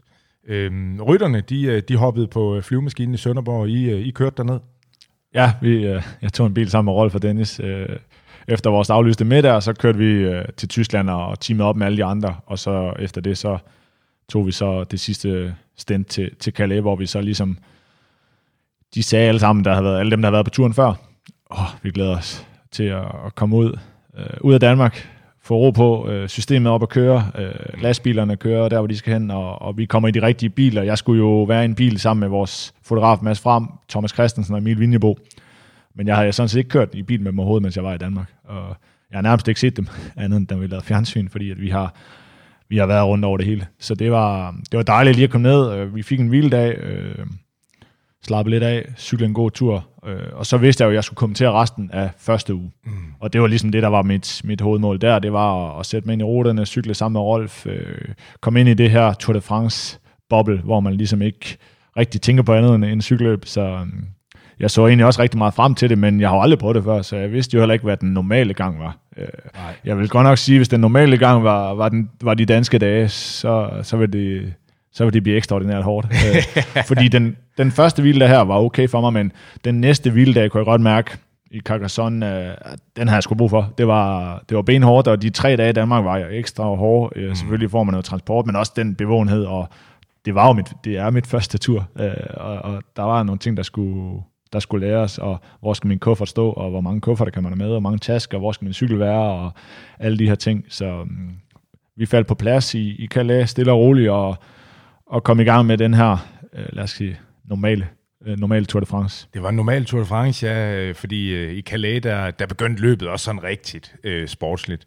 Øhm, man skulle køre 172 km, som bød på sidevind, øh, og endnu et Magnus Kort udbrud, og så en øh, hæsblæsende afslutning. Øh, Især sidstnævnte var spændende, for øh, med 10 km tilbage på etapens sidste bakke, så kørte Fanart for alt og alle. Jumbo Visma, de, øh, de satte fart op ad bakken her. Og det var faktisk kun Adam Yates og Vingegaard, som øh, lige præcis kunne, øh, kunne følge med Fanart. Og til allersidst, så må de også øh, lige præcis slippe. Fanart, han er holdt hele feltet bag sig de sidste 10 km. Han vandt med 8 sekunder ned til Jasper Philipsen. Øhm, noget, jeg blev mærke i, og jeg har naturligvis klaphatten trukket godt ned over ørerne, men det var jo, at Yates og Vingegaard, de kom op over toppen. Altså, jeg tror, jeg talte det til tre sekunder, da jeg lige genså det her, øh, før eller efter Wout. Skulle han have ventet på Jonas? Uh, nu vandt han jo turen. Så, Ja, ja nu det er ved nemt du, at sige hvordan nu. det gik. Uh, nej, det skulle han ikke. Men jo, jeg tror faktisk under kommenteringen, at vi også diskuterer, om det, om det egentlig var det rigtige at gøre eller ej. Og, og man kan også godt lide de her øh, aspekter af cykelløbet, teamet, øh, hvordan fungerer det, Wout van Aert, øh, folk får tit Wout van Aert til at fremstå som en, en enmandsherre, der vil vinde det hele selv, og så videre. Øh, husk på, at han kører 580 watt op over, og, og det er et splitsekund. Havde Adam Yates holdt hjul på Wout van Aert, så var de kørt hjem tre mand. Ja, det var de. Måske. Fordi Wout van Aert kører kun så stærkt derfra hjem, fordi han er alene. Øh, så der var mange ting, det situationer i cykelløb altid, og hvad aspekt er det rigtige, og hvad er det forkerte. Jeg synes jo, at, øh, at Wout van Aert er den ekstraordinære rytter, han er, men alle vil gerne først ind på den her stigning. Den var faktisk hårdere, end man lige havde regnet med. Jeg cyklede med Rolf, for han har kørt et holdløb der engang, og sådan noget, som han fortalte en hel masse om, og han sagde, at det var, den bakke der var ved at splitte deres hold ad Han under kørte, holdløbet. han kørte ikke 580 watt her øh, på jeres recon. Nej, det gør han ikke. Men han smed godt nok kæden i bunden. Jeg tror, det er, fordi han var træt. Så, men Ja. det er sådan for at, at give Ja. et billede af, at et, det var en hård stigning faktisk. Og, og Wout van Aert gjorde jo bare en forskel og viser igen, igen, igen, hvor ekstraordinært et vatmonster han er, og hvor dygtig cykelrytter han er. De kommer først ind, Jumbo Visma, og det er jo bare igen et V i bogen for Jonas Vingegaards sejr. Øh, det var jo ikke til at sige her, men i de vigtige momenter, der var Jumbo Visma bare et bedre hold nu af. Øh, lige meget om vi havde corona eller ej, så, så var de altså et, et, et, et bedre team på rigtig, rigtig, rigtig, rigtig mange parametre, og det starter bare her. Det giver noget selvtillid til holdet, var for Aert vinder etappen, og så videre, og så videre. Vi kender, vi kender alle sammen historien, og det giver også noget selvtillid til en vingård. Det må det gøre. Der er ikke mange, der kan holde sådan et uh, turfelt bag sig, som han gør her i 10 km. Nej, der var jo ikke... øh, Jeg mener også, vi snakker om, at, at der var dårlig organisation, og hvem skulle tage over i feltet, og hvem skulle styre det, og Hvor var sprinterne henne og sådan noget. Ja, jeg sad Fabio Jacobsen der, og øh, Philipsen og så videre. Hvem sidder af kronevæggene, og de kommer for sent frem, og de sender kun en mand frem hver, og alt sådan noget her. Der var masser øh, af taktiske aspekter i det her, som gjorde, at øh, Matthew van der Poel, som er den eneste, der kan følge Wout van Aert op her, var jo en skygge af sig selv. Ja. Og der sad man jo og begyndte at finde de her spørgsmål for, hvor, hvorfor gør de ikke det, og hvorfor gør de ikke det, og hvem gør hvad. Og det der egentlig senere viser sig er jo, at Mathieu van der Poel er langt fra sig selv, så hvem skulle egentlig kunne følge Wout van Aert op her, når der sidder øh, syv øh, Jumbo Visma rytter på hjul af ham? Det er der jo ikke rigtig nogen, der kan, ikke engang Yates. Så der var ikke rigtig noget at gøre, øh, set i bagspejlet. Øh, men der var selvfølgelig nogen, som, som brændte nallerne en lille smule. Især sprinterne, og når vi kigger fremad hele tiden, som man også gør i et cykelløb, brostens etaper, bjerge tidligt og sådan noget, så, så var der ikke mange muligheder for sprinterne. Så der var langt til den næste mulighed for en sprinter. Så det var virkelig en, en miss for dem, der virkelig kunne, kunne afslutte de her øh, spurter. Ja. ja, det kom virkelig, øh, det gik virkelig i gang her, og øh, som du siger, det var meget varieret her den, den første uge.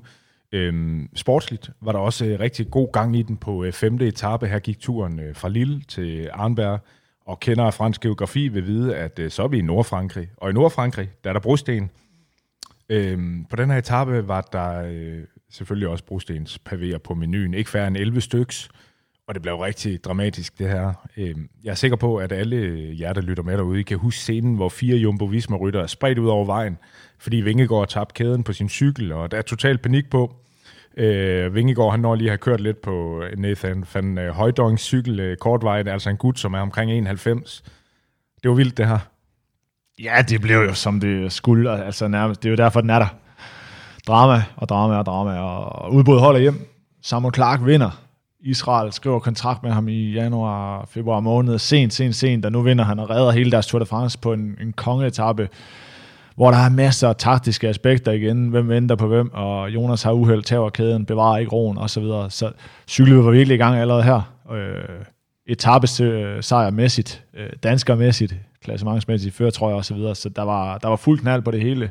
Øh, så meget, meget hektisk dag, og mange styrt, og, og alligevel så redder de jo skærende øh, næsten Jumbo Visma til sidst. Det gør de nemlig næsten. Det ender med, at Vingegaard han taber 13 sekunder til øh, Pogacar på den her etape. Men det så ud til, at det ville blive meget, meget værre. Øh, Men Vingegaards holdkammerater, og ikke mindst Wout van Aert, som jeg havde været lidt efter på de sociale medier, dagen inden, han reddede de værste kastanjer ud af ilden her. Vinder af etappen, det bliver Simon Clark fra Israel Startup Nation. Noget af en overraskelse på sådan en øh, uh, brostens etape her. Han vandt foran uh, Taco van der Horn, Edvald Borsenhagen og Nelson Paulus på fjerdepladsen. Kort, han blev nummer 5 øh, på etappen her. Øh, og øh, det kan jeg godt sige, at det var, fordi han blev sat til at føre for Nelson Paulus, som håbede på at kunne komme i gult. Kan du huske det her med, at Kort han offrede sig fuldstændig, øh, og, og delte du også min og mange andre danskers frustration over, at han brugte alle sine kræfter på det her hjælpearbejde? Ja, det gør jeg. Mener også, at der var rimelig... Uh, altså, det, jeg tror, at Rolf han var rimelig sur. Han har, han har været rasende over det så der. jeg kender ham ret. Og det var, altså ja, der er jo taktiske aspekter, og kunne de holde hjem, og hvor lang tid kunne de holde med, er den gule trøje i Tour de France mere vigtig end et sejr. Jeg er sikker på, at Magnus Kort har vundet den her. Det, jeg, jeg kan ikke se, hvorfor. Selvfølgelig har han været udbrudt i mange dage, men han har næsten lige haft en hviledag og så videre, så igen, øh, det er altid nemt at skyde efter dem, når de har kørt over stregen, og der bliver taget nogle beslutninger, og det er også noget, der gør, at, at der engang imellem bliver taget nogle beslutninger, som måske ikke lige helt skulle have været, som de var. Og med danske briller igen, øh, det er jo ikke EF Education, Easy Posts briller, det er jo med danske briller, så kunne vi jo allerede have haft en dansk etappesejr i, og hvilken en af brostensetappen, den var virkelig sat op til noget specielt også. Ja, det må man sige. Øhm, noget specielt, øh, der også skete, det var jo det her dramatiske øh, styrt. Primus Roglic, øh, Vingegårds holdkammerat, han styrtede, han ramte noget plastik på sending på vej ud af en rundkørsel, så vidt jeg husker, og røg i asfalten. Og det betød faktisk, at han var på, øh, på lavt blus resten af turen, det han kørte øh, frem til 15. etape, hvor han udgår. Jeg spurgte øh, Jonas Vingegaard lidt ind til det her øh, med, om det faktisk mest var en ulempe eller en fordel for hans egne chancer i, i Tour de France, at det er sket for, for Primus. Øh, prøv at høre øh, med her, Christian. Så efter de her tre etapper i Danmark, øh, hvor sådan sportsligt, øh, ud over enkeltstarten, øh, var det ret roligt. Øh, men så kommer mm. I til Nordfrankrig, og ja. på øh, femte etape, øh, så kommer der brosten. Oh, ja. øh, det slutter i Arnberg, og der styrter Primus Roglic. Jeg tror, han slår, slår skuldrene led, øh, Mm, og, øh, og han bider tænderne sammen. Han er en hård negl, og fortsætter faktisk rigtig lang tid i det her løb. Jeg tror også, han brækker en rygvivl. Han brækker faktisk. en rygvivl Ja. også. Ja, øh, så han er lidt vingeskudt øh, for at bruge det over resten af, resten af løbet. Hvad betyder det for... Hvordan har du det med det? Altså, kan du... Altså, er du glad for, at nå, okay, så, øh, så, så kører holdet øh, jo for mig, fordi nu er jeg klassements eller, eller øh, Nej, skidt både for dine egne og holdets chancer, det her. Jamen, som du lige siger, så var det jo egentlig skidt for, for både mine egne chancer og holdets chancer. Øhm, fordi vi, vi vidste jo godt, at, at øhm, Pogacar, han ligesom var altså vanvittigt stærk. Øhm, selvfølgelig på det her tidspunkt vidste vi ikke, at, at, at jeg måske var endnu bedre. Øhm, så vi troede ligesom på, at vi skulle have to kaptajner for at have en mulighed for at slå ham. Øh, og det ødelagde jo på en eller anden måde, og så på den anden side ikke. Men, men, men på en eller anden måde, at han taber så meget tid, det, det, det, det kunne jo have ødelagt vores, vores plan. Øhm, Mm. Fordi han taber jo tre minutter, tror jeg det er. Øhm, så på en eller anden måde, så, så, så var det jo nok heller ikke nødvendigt for Pogacar ligesom at køre efter ham, da han rykker der øh, på, på Granon-etappen. Mm. Så, så, men, men, men han valgte jo ligesom at, at gøre det alligevel, og, og, og så var det jo så bare ja, endnu bedre for, for vores plan. Og man kan sige, hvis ikke han havde fulgt med, så havde det stadigvæk været godt for vores plan, fordi så skulle de ud og, og, og bruge nogle kræfter, fordi de, de ville jo ikke turde at lade ham køre væk med, med to-tre minutter. Det, øh, det vil jeg da i hvert fald ikke tro.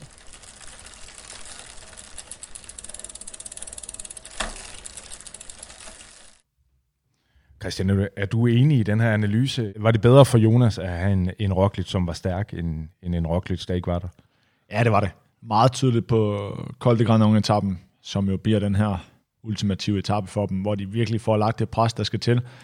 Og de var jo helt lige, inden de gik ind til løbet. Øh, det stiller jo Jonas øh, i en, en lidt bedre position i, at han så han måske er alene kaptajn, fordi Jumbo Visma er jo de eneste, der egentlig ved, hvor slemt det egentlig er med Primoz Roglic. Det er jo tydeligt, at Tadej Pogacar ikke helt er klar over, mm. hvor slemt det er med Roglic, fordi så kunne han jo bare lade Roglic køre, som hvis han har haft et brud på ryggen til Col de Granon, lad det hele blive samlet igen, lad, lad ham og Jonas sidde og kigge på hinanden, køre den her tvikkamp tidligere. Men de har alligevel spillet så godt et spil, Jumbo Visma, at de får lagt det pres, der skal til, og for at køre Tadej Pogacar, Sukkerkold, og det hele spiller, og, og Sepp Kuss øh, leverer, Laporte leverer en, en nedkørsel, som ingen andre nogensinde har gjort før. Øh, og Jonas mener jo, at øh, Christophe Laporte er øh, feltets bedste nedkør. Okay. Øh, og det synes jeg måske ikke helt, man har fået øh, at se, eller fået fortalt, men øh, Det er ikke det narrativ, der altid er Nej, omkring det. og det, det er jo meget sjovt at få de her små historier, også som Jonas fortæller her, at, at der var nogle ting, de vidste nogle ting, og det kommer også senere i turen, øh, som ingen andre gjorde, men de blev ved med at stikke til Tadej Pogacar, og jeg, jeg synes, det var, det var ærgerligt forløbet, men jeg synes også, at det er kendetegn efterhånden ved Primus Roglic, at han sidder måske lidt de forkerte steder, og det er som regel altid de samme styrter, at der ryger en handball ud, som bliver ramt af en motorcykel, og Caleb Ewan og, og Roglic skal ryge hen over den, og de slår sig så slemt, og hans skulder går lede, og han sætter han selv på plads på vejen, og alt det her, det er jo, det er jo tilfældigheder. Men, ja. men jeg synes ikke, det kan blive ved med at være tilfældigt. Det er de samme, der vælter altid. Så både og. Øhm, I forhold til, om det var en fordel for Jonas, så satte det ham i en bedre position på holdet. Fordi mm. de vidste internt ud med at at Roglic ikke ville vinde turen. Så de havde kun et håb tilbage. Ja. Man kan sige, vi, vi så nok også i, i Dauphiné lidt, øh, lidt tidligere, øh, tre uger tidligere, fire uger tidligere, at, at Jonas han øh, var stærkere end Roglic på det her tidspunkt, uanset. Så, øh, så han var måske alligevel på et tidspunkt blevet kaptajn, øh, uanset hvad. Ja, det kan man jo kun spå om. Ja, det Øh, men, spå men det tror jeg jo helt sikkert også på. Og, og, og de insiders, som jeg har fra Jumbo Vismas lejr, så har Jonas også kørt fra Roglic flere gange på træning. Øh, og det er jo også sådan nogle steder, hvor man tænker, de ved, Primus Roglic er i toppen af GC Contenders, øh, folk, der kan vinde samlet. Mm. Så kan Jonas køre fra Primus til træning. Hvordan ser det så ikke ud, når vi kommer i gang med løbet? Men det er jo hele tiden, og det bliver mere og mere øh, på alle hold det her med, vi bliver simpelthen nødt til at have to med. Turen er så stressende, der kan ske alverdens ting, og så er sygdom styrter. Det er meget godt at have to og, og kan spille ud. Øh, og det er jo der, hvor at UE er lidt mere indstemmigt på Tadej Pogacar, og det, det er ikke sikkert, at det ændrer sig, men nu har opgraderet de jo selvfølgelig også til næste år øh, på den side, så Blandt andet Adam Yates har de øh, skrevet kontrakt med, ja, og måske tager de Ayuso med også, øh, som vandt, eller som blev træer i, øh, i UL-tagen. Ja, de mistede jo nogle folk til corona og så videre. Øh, Det røg sådan lidt på skift øh, forholdene, og, og Roglic måtte udgå. Men Roglic var en, en, en stor faktor i Granon, kuppet, hvis jeg skal kalde det det, hvor at, at det lykkedes Jonas at tage så mange minutter på en, en Tadej Pogacar.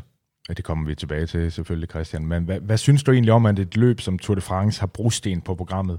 Øh, det deler jo vandene lidt. Det er nok afhængigt af, om man er god til det eller ej. Man skal være god til det hele, hvis man skal vinde øh, verdens største cykelløb, og det er bare en del af det. Der kan også være holdløb, øh, der kan være øh, grusvejsetapper, der kan være sidevensetapper, der er masser af sprinteretapper, der kan være masser af enkeltstart, masser af bjerge, masser af nedkørsler. Øh, så jeg tror egentlig, det som der sker hver år, når man får præsenteret ruten, er, at man tænker, åh oh, nej, eller den ser lidt kedelig ud. Og når man får kigget lidt nærmere på det, så handler det jo bare hver, om, hver år om at være bedst. Mm. Øh, sådan generelt set over de her tre uger. Øh, så er turen en lille smule anderledes end andre løb, fordi det er så stort, som det er. Så det handler måske tit om, som vi også ser, at, de får trods alt reddet det meget godt på brostensetappen Jumbo Visma, selvom det ser skidt ud på et tidspunkt, øh, ja. hvilket bringer Jonas til den samlede sejr. Så jeg mener, man skal kunne lidt af hvert, og det er, Jumbo Visma har jo også rytter med, øh, som Per Neudonk, Fanart og Laporte, øh, simpelthen for at passe på deres mm. kaptajner. Og de sætter jo holdet efter den rute der. Så jeg mener, at det er, det er lige så meget spørgsmål om forberedelse på den rute, som der nu er. Man kan ikke ændre på ruten, men man kan ændre på de forberedelser, man laver. Og Det, det tror jeg er vigtigt. Ja. Inden vi hopper til uh, 6. etape, så vil jeg lige smide en tak på størrelse med antallet af tilskuere på Kort de Koldingvej til alle jer, som uh, støtter Bagerstop på tier.dk. I er hjælperytter i Mikkel Bjerg-klassen, hver en. Uh, tier.dk det er en hjemmeside for podcaster som mig, hvor man kan lave såkaldte mikrodonationer per episode, som gør det lettere for tingene til at køre rundt. Så uh, tusind tak for jeres støtte. Også tak til det danske high-end cykeltøjsmærke Fusion for at donere præmier til jer, som uh, støtter. Det er nemlig sådan, at uh, blandt jer, som uh, hjælper Bagerstop på tier.dk, der er der mulighed for løbende at vinde uh, præmier fra Fusion, som laver det lækreste og mest holdbare cykeltøj, som uh, jeg har stødt på. Næste gang, trækker jeg, næste gang jeg trækker lod, det bliver den 10. december. Her kan du vinde en lækker S3 Cycling Jacket til en uh, værdi af 1.800 kroner. Det er en cykeljakke, som øh, holder dig varm om øh, foråret, efteråret og måske især om vinteren. Så sus ind på tier.dk. Det staves 10er.dk e og støt Bærestop. For hver femmer, du øh, støtter med, så får du et lod i de her lodtrækninger. Lad os hoppe videre til 6. etape, Christian. Nu begynder det at gå lidt mere opad. I hvert fald så bød etappen her fra... Ja, hvordan, jeg ved faktisk ikke helt, hvordan man udtaler det, det første navn, men den går til Langui. Binche. Binche til øh, Longwy. En, en vaskeægte ponchør-afslutning. Øhm, på etappen her var Jakob Fuglsang i udbrud. Det var han sammen med Quinn Simmons og selvfølgelig Wout van Aert, som var så god i det her løb, at uh, inde i stjernen Tom Pitcock udtalte uh, efter etappen her, og jeg citerer, han leger med vores boller. Han gør grin med os, gør han ikke? uh, udbruddet, det var, det var dog dødstømt, og Fuglsang han endte med at lade sig falde tilbage til hovedfeltet. Men ellers så blev det en, øh, en kamp imellem øh, klassementsfavoritterne i den her uphill spurt, og øh, her trak Tadej Pogacar det længste strå, øh, og så fik han igen flere øh, bonussekunder end øh, blandt andet Jonas Vingegaard. Og det, det gjorde han også øh, dagen efter, hvor turen gik til La Planche de Belfi, øh, som er det her øh, bjerg på 7 km med en gennemsnitlig stigningsprocent på 8,5. Det sidste stykke, det var rigtig stejlt og til med belagt med grus. Øh, Jonas han var i, øh, i angreb her til sidst og havde Pogacar øh, på hælene, men alligevel kom den her vilde slovener tilbage og, og vandt etappen her foran Vingegaard, som øh, bliver toer. Primoz Roglic, Lennart Kemner og Geraint Thomas kom ind på de efterfølgende pladser. Men altså igen flere øh, bonussekunder til, til, til, til øh, Tadej Pogacar øh, end til Jonas Vingegaard. Christian, begyndte du at tænke på de her... Øh, at de her sekunder, de begyndte at blive et problem på det her tidspunkt. Nu havde han 35 sekunder ned til Vingegaard i, i den samlede stilling. Ja, det, det er jo hvert sekund, der tæller i verdens største cykelløber. Det har de jo kæmpet om, siden vi startede i København. Øh, og der var meget snak om de her bonussekunder, men jeg hæfter mig også meget ved, at der var ikke nogen fra Jumbo Visma, der som sådan satte spørgsmålstegn ved det. De var fuld tro på, at Jonas nok skulle få skoven under og tage det på gata på et tidspunkt, og det var med mere end 35 sekunder. Og så havde jeg også den her med, at, at jeg ved godt, hvor hårdt det er at køre, køre cykelløb. Jeg ved også godt, hvor hårdt det er at slutte op af hver dag. Så når Tadej Pogacar bliver ved med at spurte mod øh, de bedste hele tiden, må det på et eller andet tidspunkt komme til at koste ham, øh, hvilket så også senere viser sig. Og det er jo ikke til at vide, om det er, fordi han har spurtet hver dag og fået 35 sekunder bonus og taget 13 sekunder her og der. Men det viser jo, at man skal virkelig tænke sig om i Tour de France, hvor man, hvad man bruger sine kræfter på. Men man kan jo ikke køre etapper, hvis man vil vinde Tour de France, hvor man bare slapper af. Så han kan jo lige så godt køre til stregen og nappe de sekunder, der er. Og jo mere han får ned til Jonas og de andre favoritter, jamen jo bedre. Men det, som jeg sagde lige før, er, jeg hæfter mig allermest ved, at Jumbo Visma virker meget rolig, og de skulle nok finde en måde at, at lægge pres på Tadej Pogacar på. Men, mm. men Planche de Belfi var jo... Åh, man fik sådan en...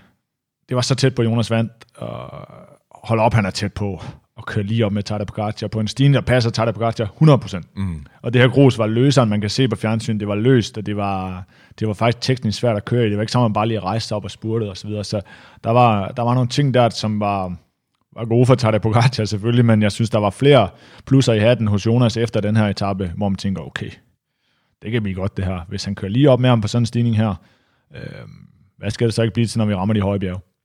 Lad os lige høre, hvad, hvad Jonas selv tænkte om, om øh, La Place de Belfi, om, og også om de her bonussekunder.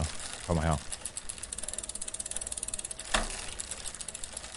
Øhm, så hopper vi til 6. etape. Den går til uh, Longwy, øh, som er sådan en puncher-afslutning. Og 7. etape, øh, hvad hedder det, det er La Planche de Belfi, ikke? Øh, som er sådan mere regulært bjerg. Men alle de her etapper, der ligger Pogacar og stjæler lidt bonussekunder. Mm. Øhm, gør det der urolig, at han gør det, at han, at han kommer først øh, før dig. Øh, du, du er jo lige halen på ham, du er ved at vinde på øh, La Planchette de Belfi, ikke? Øh, men... Jo, altså man kan jo sige, det, det er jo altid dårligt at, at miste sådan nogle sekunder, men øhm, på en eller anden måde, så troede jeg også på, at jeg ville være bedre på de lange bjerge, hvor man kan tage mere tid, hvis man kan sige mm. det. Øhm, hvor, hvor niveauforskellene kan være større. Øhm, så på den måde, så, så var jeg egentlig ret rolig omkring det. Øhm, ja. Fordi på en eller anden måde, ja, hvis han får fire bonussekunder, det er jo ikke... Selvfølgelig, hvis, hvis, hvis du var blevet afgjort på fire sekunder, så havde det været noget, noget lort. Øhm, men, men det gjorde det nu engang ikke, og, og øh, jeg tror ikke, jeg, jeg bekymrede mig så meget om det, fordi jeg ligesom troede så meget på mig selv. Ja, og det var ligesom det, han kunne, hvor du kunne noget andet. Ja, sådan siger Vingegaard øh, selv om det her. Øh, det sidste øh, stykke af vejen, øh, som du siger også, Christian, det var, det var jo belagt med grus, til med sådan lidt løs grus. Nu, nu fortalte, øh, eller snakkede vi om brostenene før. Hvordan har du det egentlig som sportsdirektør som tv-serie ekspert med, at der er grus på sådan en afslutning her? Ja, lige nej, det her synes jeg egentlig ikke, de gør en stor forskel. Det er stadig de bedste, der afgør det mellem sig. Der er jo ikke, øh, det er jo ikke, fordi du punkterer. Øh, men den var vanvittig stejl, så om det havde det været på grus eller asfalt, så havde det været svært at køre op alligevel. Øh, da vi kørte den om morgenen, var det svært at køre op.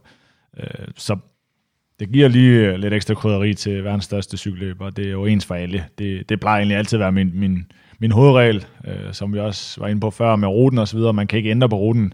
Det er ens for alle, man må forberede sig på det. Øh, så det er, som det er. Det er, det er et spændingsmoment, og noget folk de kan køre op til noget kæmpe stort, og så bliver det som regel også øh, nærmest det samme, som hvis det havde været på almindelig asfalt. Men det gav selvfølgelig lige lidt ekstra krydderi, og den, den var stejl. Den var vanvittigt stejl. Øh, jeg zigzaggede op om morgenen, øh, og var lige ved at klikke ud, og det var svært at køre ned, i hvert fald. Det var svært nærmest at komme ned, end at køre op, så stejlt var det. Ja. Øh, hvad jeg lige kan huske af Planche B4, og, og nogle motionister kunne nærmest ikke cykle op, så det gav lige lidt ekstra krydderi, at man havde lagt den her ekstra øh, lille 500 meters øh, grusvejs øh, stigning på. Så, ja. Men sportsligt gør det ikke nogen forskel. Nej. 8. etape, den gik fra Dolé i Frankrig til Lausanne i Schweiz. På etappen her var der fire små bjerge, to i kategori 4 og to i kategori 3. Etappen her, den sluttede på øh, den sidste af de her kategori 3 stigninger. Der kører et udbrud på den her etape, som består af Mattia Catania fra Quickstep, Frederik Frisson fra Lotto Sodal, og så Fred Wright fra Bahrain Victorious. Især sidstnævnte, han kører øh, fremragende på etappen her og i turen i det hele taget. Og øhm, han kommer først ind på den her kategori 3-stigning efter at have slidt sine udbrudskolleger op. Det bliver dog ikke Fred Wright, som vinder etappen her. Det gør til gengæld Wout van Aert foran øh, Michael Matthews og øh, Tadej Pogacar. På fjerdepladsen kom Andreas Kron sindssygt imponerende ind i sådan en regulær stærkmandsafslutning blandt de bedste i øh, feltet. Det er lidt den samme med historie med de her bonussekunder til Pogacar, mens Vingegaard han ikke taber tid ud over de her bonussekunder. Christian Andreas Kron ind som nummer 4. Øh, hvor stærk skal man være for at præstere det i, i Tour de France på en øh, afslutning en kategori 3-stigning her? Oh. Han skal være mindst lige så stærk som den, der vinder. Ja. Der, er, der er få, få procenter i forskel. Uh, og vi kørte jo igen om morgenen i etappen, uh, finalen ind i Schweiz, og vi kiggede bare på hinanden og sagde, vi skynder os lige at skrive til Andreas Kron, hvordan det her det ser ud. Uh, sender ham nogle videoer. Okay. Uh, det var skræddersyet til Andreas, og han kunne lige så godt have kørt på podiet, han kunne lige så godt have vundet. Altså, det er, det er så små marginaler. Det er verdens bedste cykelrytter, han er op imod. Og i den alder, han er allerede der, øh, gå så hårdt efter det, og så også levere sådan et topresultat, det var, det var virkelig imponerende. Øh, store veje ind til, ind til Lausanne ned langs vandet, drejer skarp venstre, og så tager den ved med det samme, bliver stejl. Og så den var meget øh, irregulær, det vil sige, den flade stejlede, flade stejlede. Øh, så ja. det gav god mening for os lige at, at give en heads up til Andreas på, hvordan finalen var, fordi... Det er han god til sådan noget? Ja, det er han.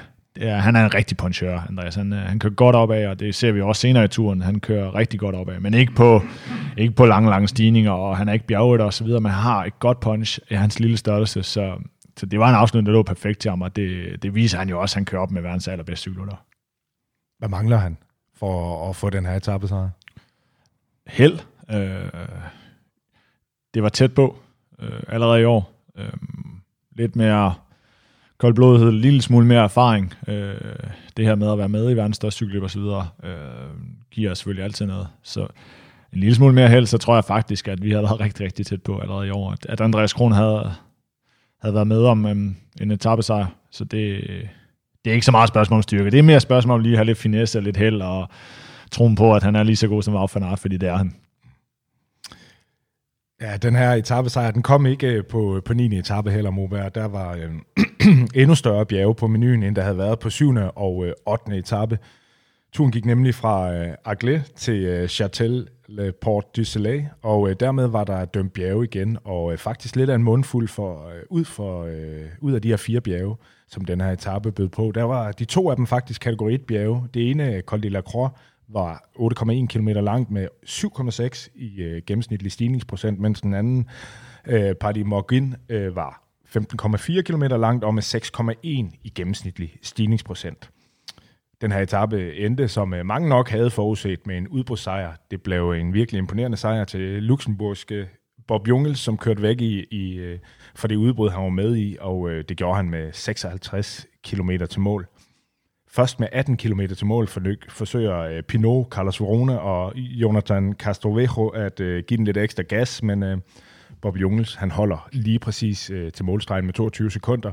til Castro, Castrovejo øh, og 26 sekunder til Carlos Verona.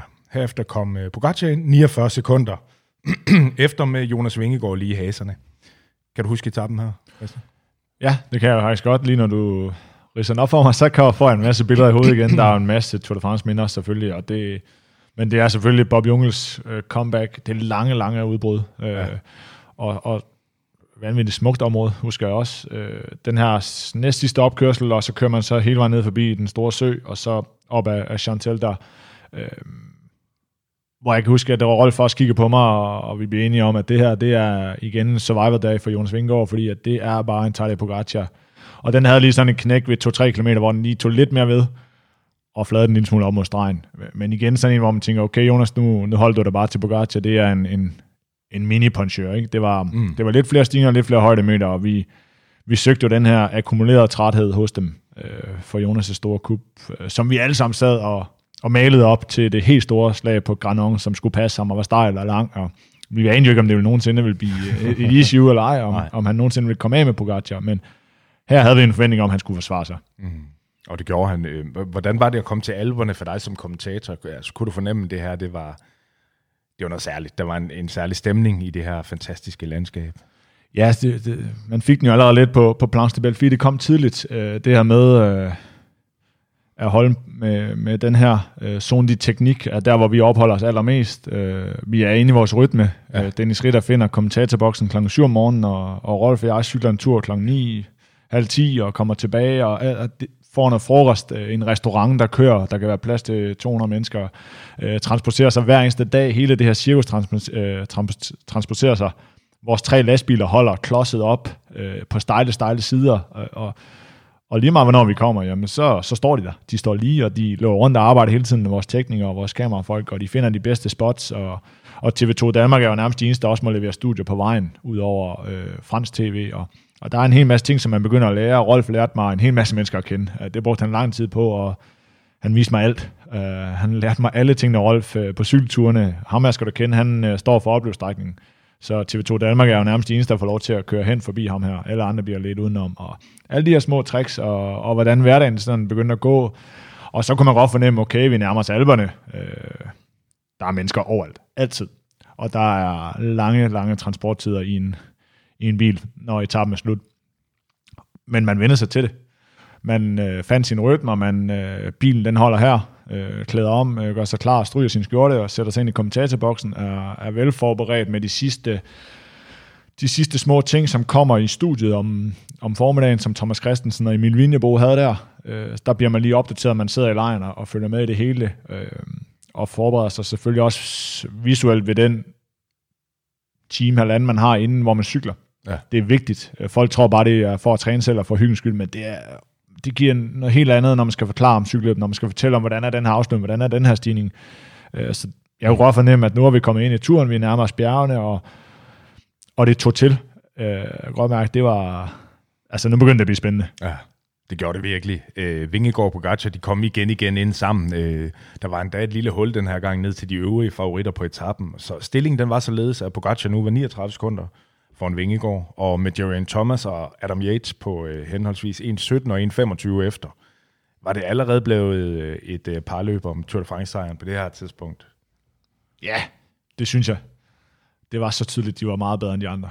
Øh, de var i hvert fald nogle niveauer over. Øh, Jerian Thomas øh, var der ikke mange, der troede på. Øh, kører en stabil, god Tour de France. Men de to andre var de der procenter bedre. Det var de to, der skulle afgøre det, uden uheld, ja. selvfølgelig. Ja. Der skete noget andet på den her etape også, øh, eller efter. Det var nemlig, at der var coronatest. Øh, hvordan havde du og, og altså, ja, hvordan havde du det med den her konstante trussel, som hele tiden åndede også ser og, og eksperter og naturligvis rytter og sportsdirektør i nakken? Altså, det var nærmest det mest spændende for mig. Jeg sad og opdateret, om der var kommet øh, svar på de her coronatest for rytterne hele tiden. Øh, hvordan havde du det med det?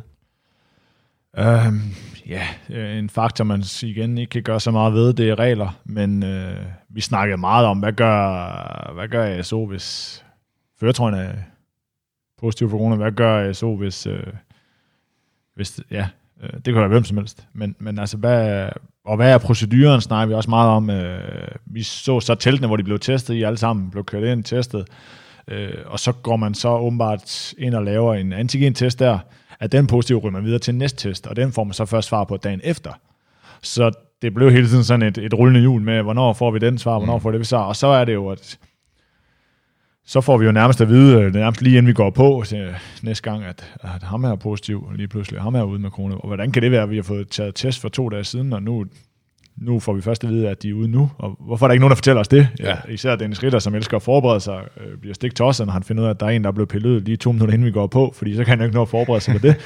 øh, og sådan, der var sådan en, ja, det er sådan en lille spøgelse, der hænger op i hjørnet, og vi, vi skulle jo tale om det, og, og man, jeg bliver også træt af at tale om corona, Øh, vi elsker at snakke om cykelløb, ja. øh, men det var en faktor i løbet, og det var, øh, det var afgørende på nogle områder. Øh, vi mistede ikke nogen af de helt store, men på et tidspunkt mener jeg, at vi mister to for top 10, på, øh, eller top 12. Øh, og ja, snakken går i hedsmål. Hvad nu hvis Jonas Vingegaard? Mm. Hvad nu hvis, og hvad nu hvis? Ja. Det, ja. det skete ikke. Nej, heldigvis. Og, så, og lad os håbe, det ikke bliver en faktor heller næste år, fordi... Øh, det er simpelthen for træls. Ja, vi havde meget den diskussion om, hvad er sygdom, og hvem skal, hvem skal bestemme, hvad sygdom der er så træls. Øh, nogen udgår uden at overhovedet være syge. Ja. Det, det er også meget mærkeligt, at man skal stoppe sin, sit Tour de France uden at være følelsesyg. Ja. Øh, men vi forstår jo meget godt, men man kan smitte hinanden med alt og sådan noget. Så det var en, en lang snak øh, i både studier og i kommentering om, hvad er rigtigt og hvad er forkert, og SO laver jo deres regler, og det gør UCI også, og de, de kører deres protokoller, som de er, mm. og det, dem kan man heller ikke ændre på, og, og så må man jo bare krydse fingre for det bedste.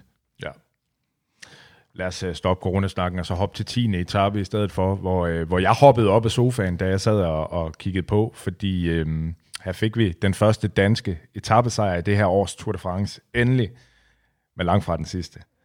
Der blev øh, igen etableret et øh, fint udbrud på etappen her, som gik fra Morsin til øh, Mechev, øh, og det sluttede, det, den her etape, den sluttede på et øh, kategori 2-bjerg, som gik opad i 19,3 km med 4% i, i gennemsnitlig stigningsprocent. I det her udbrud, som blev etableret, øh, der var folk med som Leonard Kemner, øh, som var rigtig godt kørende her under turen. Der var Mads P. med, øh, Luis Leon Sanchez og Magnus Kort. Korts holdkammerat Alberto Bettiol, han forsøgte et øh, soloudbrud, men øh, blev hentet af to omgange, inden han så blev øh, sat. Men det gav Kort den fordel, at han kunne sidde lidt på, på hjul imens uh, undervejs, og uh, selvom det så ud til, at han uh, blev sat 100 gange op ad det her afsluttende bjerg, så fejtede han til det sidste, og fik uh, spurt besejret Nick Schulz nogle få de centimeter. Der, de kommer nu. Magnus sidder sidst der. Er vi ved at bringe Magnus Kort i spil til den her spurt? Det er vi. De er gået i stå foran. Helt fuldstændig. Stå. Fuldstændig. De kommer op og skal spurte alle sammen. Benjamin Tomar lukker hullet. Fred Wright i hans baghjul. Magnus Kort søger vejen på højre side. Åh, oh, men der, er, der, er der ben, Magnus Kort, til at spurte med? Det ser ikke rigtig sådan ud. Tomar. En stærk mand spurgte det her. Kom så, Magnus. Hvem har mest tilbage? Luis Leon Sanchez og Fred Wright. Luis Leon Sanchez åbner Schulz. Han har det Magnus ikke, Kort. Nu! Magnus i tredje position. Han vinder den der. Han Kom så, Magnus Kort. Vi ved, hvor hurtig han er. Spørgsmålet er, om han har benene. Sanchez. Schulz. Kort. Schulz rykker nu. Schulz rykker nu. Magnus Kort er med. Magnus Kort er med. Schulz og Magnus Kort side om side. Har han kræfterne? Magnus Kort. Ja!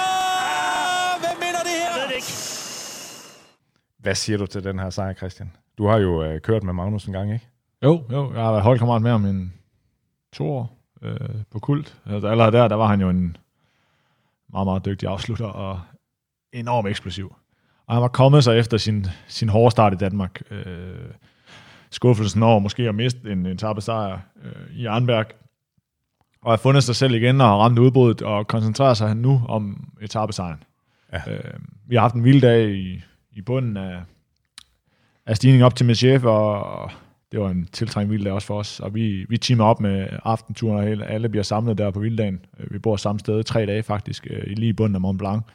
Øhm, så dejligt med en vilddag for os, og vi igen, hver etape kan jo være, øh, hvis ikke det er sprinter for Mads Pedersen, eller, eller udbud Magnus Kort, Kron øh, og så videre, så der er selvfølgelig altid alle mulige forhåbninger. Jeg kørte den selv to gange, øh, fordi vi boede der øh, på vilddagen også. Øh, og jeg byttede her med, med Emil, så jeg røg op og lavede studie sammen med Thomas Christensen før og efter.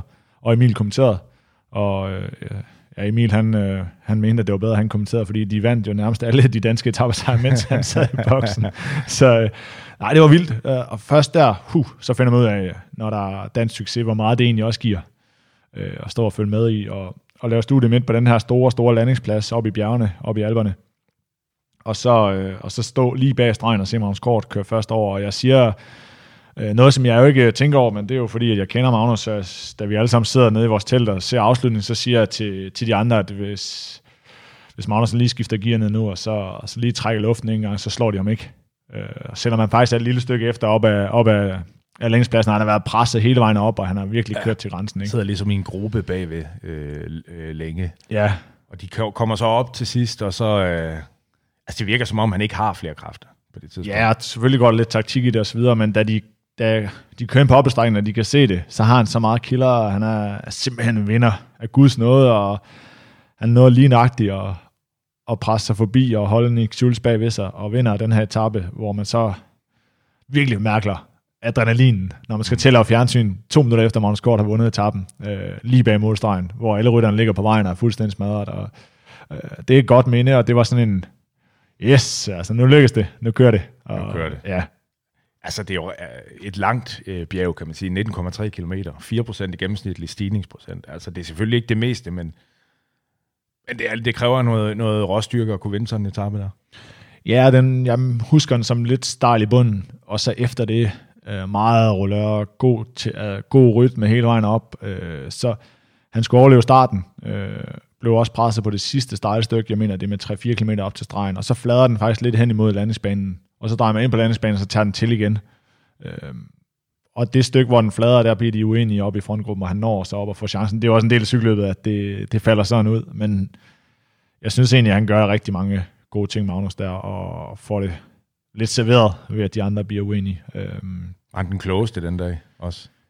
Ja, han var i hvert fald ikke den stærkeste, fordi han kunne jo ikke følge med de allerbedste, da de angreb, men øh, det lykkedes ham alligevel at komme tilbage, og, og så er han jo bare så inde, at han kan gå så dybt, når han kan se målstregen, og det er sejren, der tæller. Det var, det var lige nøjagtigt nok. Så der, der brændt TV2 for alvor øh, med en dansk etappesejr. Man kunne mærke, det studie, der kommer lige efter etappen, der, der, der er knald på, det er on stage, vi står lige på stregen, folk øh, ligger på vejen og kan ikke få luft, og Ja, man var lidt i tvivl om, har han egentlig vundet her, fordi det var så tæt, som det var. Øh, man skulle lige have billedet igen, så... Øh, Ja, og så, så går Så det jo helt forløsning. løs, ikke? Og, og rapporter løber rundt for at få fat i ham og, og så videre. Så det er, det husker jeg egentlig meget tydeligt, øh, den der etappesejr. Det, Ja. det står som sådan en klar minde for mig, da, da han kører over stregen der på, på landingspladsen i, i Meshev. Jeg skrev på Twitter for lidt over et år siden, øh, efter Vueltaen øh, i 21, at jeg synes, at Magnus Kort var en af verdens bedste cykelrytter. Synes du også det? Eller er det at, at tage den for langt? Det er selvfølgelig var mange, der er med i den øh, Øh, klub. ja, der er nogen, der er bedre end Magnus, men han er rigtig god på mange områder. Ikke mindst hans hoved. Øh, hans måde at sætte sig op til løb på, den måde, han forbereder sig på, den måde, han kan vælge sig nogle ting ud, han godt kunne tænke sig. Og så også at lykkes med det. Noget af det er, det er nemt at sidde hjemme i december måned og blive enig med mig, så selvom man vil vinde tabe turen, men han har ligesom også fundet ud af, at endagsløbende, det fungerer ikke. Så derfor så er han ikke en af verdens bedste cykelryttere, fordi det, det mangler han. Ja. Han mangler noget øh, Milan Sanremo, øh, Flandern rundt, fordi det faktisk er terræn, der passer ham. Okay, godt. Men han har virkelig også fundet ud af, hvor han er god. Mm. Og der præsterer han. Og vi kan bare ikke komme udenom, hvor stor Tour de France er. Så han er også i, i den gode halvdel, når man bliver ved med at vinde etaper i turen, og har gjort det i flere år nu. Så, ja. så er han også deroppe af. Men der er lang vej nu, synes jeg, til en af verdens bedste cykler. ja. Fair nok. På dagen måske, ja. ja. Til Medjev var han den bedste. Øh, Der er mange andre tidspunkter i løbet af en sæson, hvor Magnus ikke er. Ja. Så øh, Jeg er sådan lidt en uh, lidt yngre udgave af Rolf Sørensen, det, uh, det ved du. Øh, den tager jeg så ned. Ja, ja, men det er godt nok. Ja. Du er den realistiske. Godt. Øh, på, øh, på etappen her, 10. etape, kom Vingegaard, øh, ja, man behøver næsten ikke sige det efterhånden, men det ind lige præcis i hjulet af, af Tadej Pogacar. Så, Christian, vi skal til 11. etape. Det er en af de vildeste, mest dramatiske, eventyrlige etapper, som jeg nogensinde har set, øh, og med en dansker i hovedrollen. Etappen her var på 151,7 km og bød på øh, 4.070 højdemeter. En del af dem faldt altså på det her afsluttende bjerg, Col de Granon, som er 11,4 km langt og har en gennemsnitlig stigningsprocent på 9,1.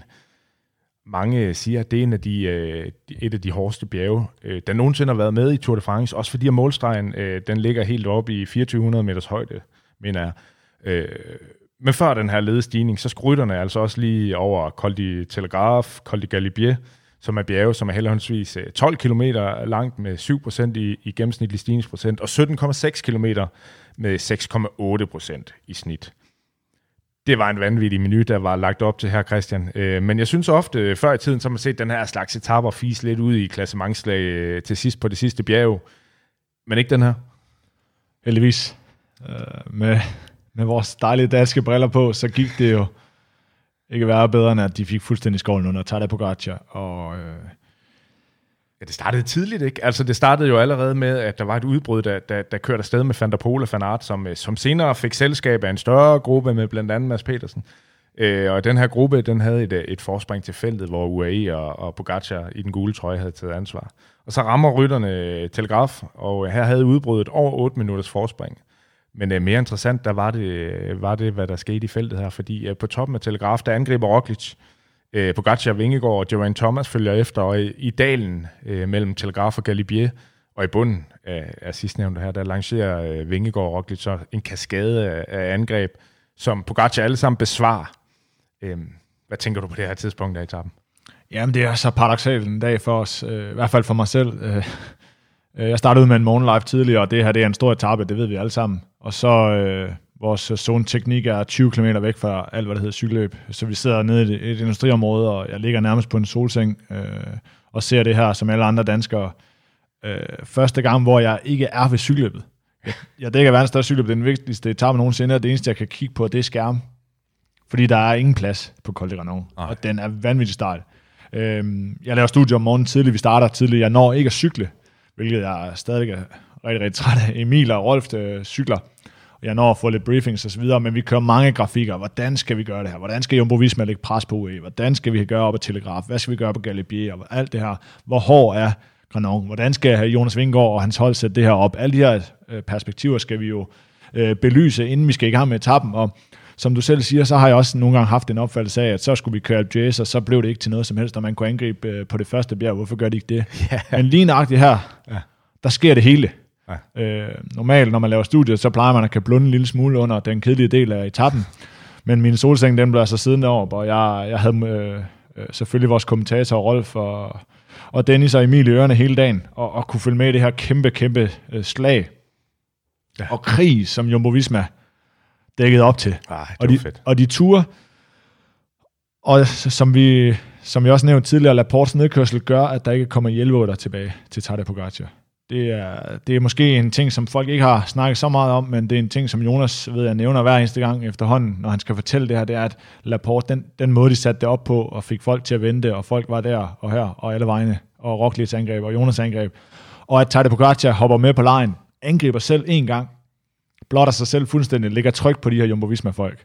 Det gør, at han til sidst løber tør for, for energi, benzin, alle er menneskelige.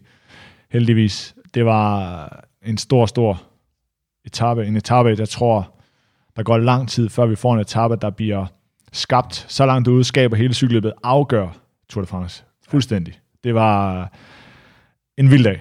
Det var- meget, meget vildt. Og det var svært at, jeg havde studiet lige efter, det er svært at sætte ord, det er svært at beskrive, når man ser noget i cykelsporten, som er så genialt og udført til perfektion. Mm. Fordi der var næsten ikke et sted, at Jumbo Visma satte en forkert fod den dag.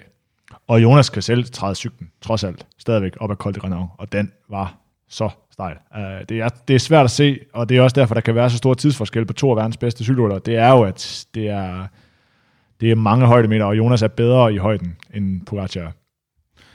han, øh, han gjorde det rigtig godt, Jonas. Efter alle de her angreb, øh, som, som, som du nævner, som vi snakker om her, øh, der betaler Roglic selv prisen, øh, både for angrebene og for en krop, som, øh, som i den grad er mærket stadigvæk efter det her styrt på brostensetappen. Han ender med at øh, selv at blive sat. Heldigvis for Vingegaard har Jumbo Visma blandt andet Fanart ude foran, øh, og han venter også øh, på nedkørslen, så Jonas han ikke er, er helt alene på det her tidspunkt.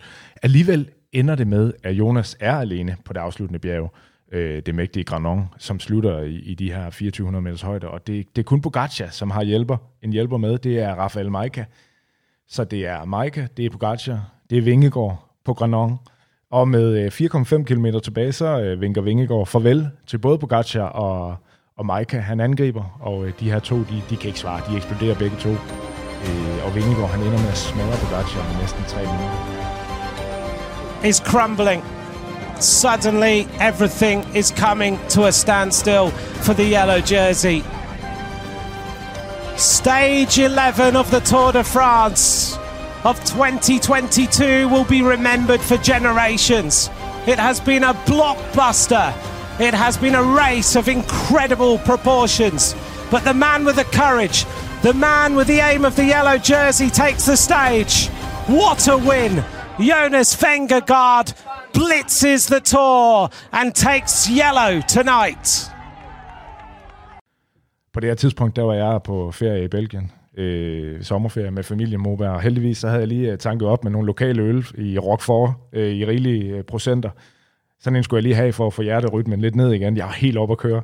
Øh, havde du det på samme måde? Var du, øh, altså, det var helt vildt. Ja, fuldstændig. Og det var jo...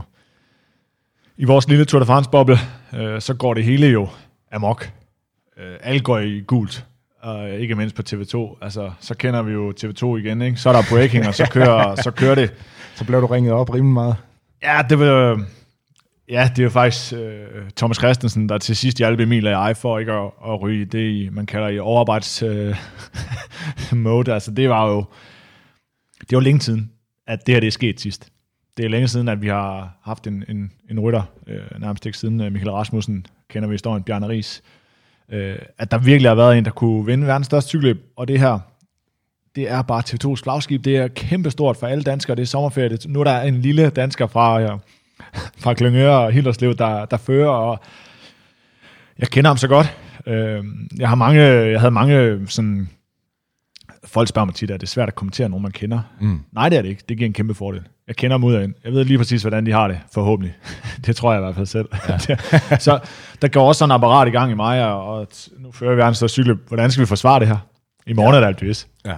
I morgen kommer der en ny etape. Der er en ny etape igen i morgen. Der går og- sportsdirektør i der også. Ja, det gør der. Og det her med, at vi skal jo ikke øh, sælge skinnet, før bjørnen den er skudt. Og, men man må alligevel også bare lige stoppe op og så sige, wow, en etape. De ja. kørte til Col de Granon. Ja, og det, gal. det blev, som vi havde set frem til, og vi havde jo også talt det op ja. som tv-station. Åh, oh, Granon, verden, det er det hårdeste bjerg nogensinde, og Rolf kommer ned, og han kan jo næsten ikke få luft, og det er så hårdt, og det er vildt. Og, Ja. og så er det nogle gange, man ser, at det falder lidt ned, og de kommer fem mand hjem sammen, og der ikke rigtig sker noget. Nu skete der noget, det hele brændte fuldstændig af, og, og Danmark gik, øh, ja, som vi forstår det, fuldstændig amok. Og vi havde jo øh, ja, live gennemstillinger fra Jonas kører over stregen til kl. 23.30 cirka, øh, og vi skulle til Alpe d'Huez om aftenen, Ja, hvor der det blev sent. er vanvittig fest. Ja. Og der er der altså også indrytterne, de kommer. Er du så færdige, da vi, vi skal til d'Huez efter Col de Granon etappen, og vi har jo også transport, der skal pakke sammen og lave studier, og man, man kan lave tv alle steder i vores biler. Så man stopper lige pludselig på vejen og skal lave en, en gennemstilling til news på 2 minutter og 30 sekunder, og man skal forklare en øh, journalist fra Jyllandsposten, hvad der er, der er ved at ske, og man skal forklare en fra stiftstidende, hvad der er, der egentlig lige er foregået, og man kan egentlig ikke selv forstå det. og- Nej, samtidig med, man selv prøver at forstå det. og vi skal også lige finde ud af, hvor hotellet er. Det ved vi jo, det er på d'Huez, men øh, vi sidder også bare og venter på at komme i bunden af d'Huez og finde ud af, hvor mange mennesker der egentlig er. Øh, man bliver stoppet 100 gange på vej op og så videre. Så det var... Turen tog lige pludselig helt nye højder, og, og ens arbejdsgen tog jo også helt nye øh, standarder, fordi nu var det altså ved at være tæt på, på en eller anden måde og langt fra, men altså, nu spidser alle ører, og vi vidste udmærket godt, at øh, det studie der, efter Col de Granon, det er det mest sete næsten, øh, ud over øh, Champs-Élysées. Øh, så ja. Der var knald på. øh, Christian, lad os lige høre, øh, hvad, hvad Jonas egentlig selv sagde om den her øh, præstation på Granon-etappen, og, øh, og de her mange angreb øh, ned i dalen også.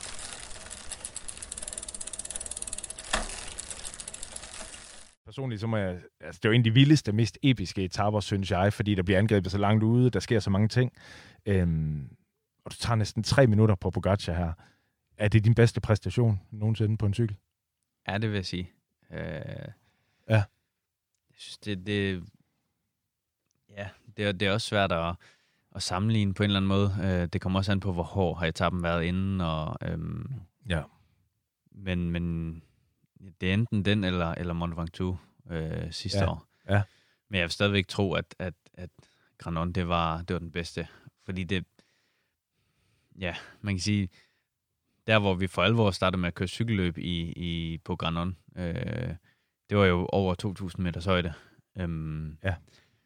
Og det gør jo bare noget i forhold til, til hvor meget ilt man der er. Øhm, så på den måde øhm, vil jeg faktisk sige, at det er, det er min bedste præstation nogensinde, ja. Ja.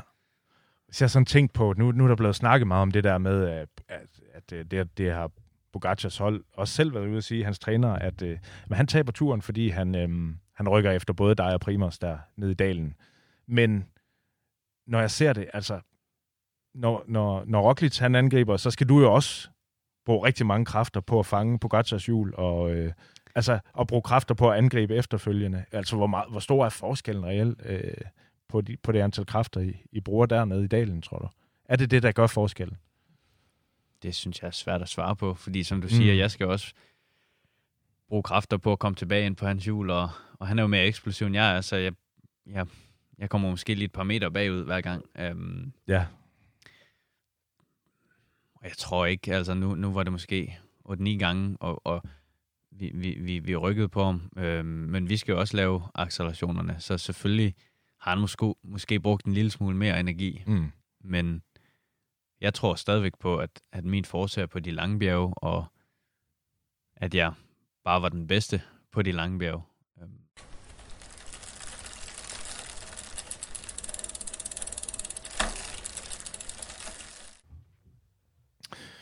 Ja, det var det, øh, Jonas han, øh, han mente om det, Christian. På, på de sidste kilometer, der kører Jonas Vingegaard stadig over 20 km i timen på det her øh, Col de Granon.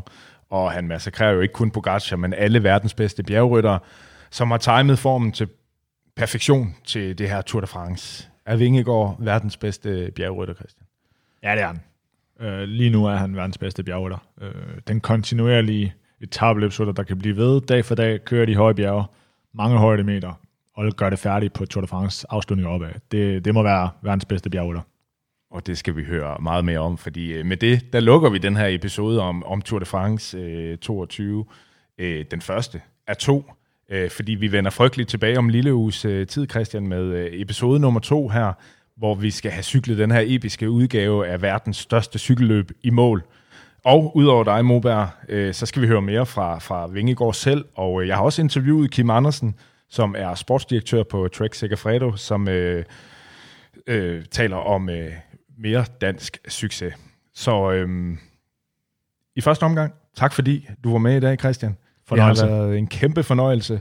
Og øh, også tak til dig derude bag højtalerne med hundesnoren eller umbrakonøglerne i øh, hånden, med billygterne tændt eller pedaltrædende i din helt egen pain cage. Tak fordi I var med, og husk endelig at gå ind og støtte de her gærdejshævede lydbølger, og have nu nogle øh, skønne decemberdage tilbage stop, vender frygteligt tilbage med resten af den her Tour de France afrapportering. Vi høres ved om en uge.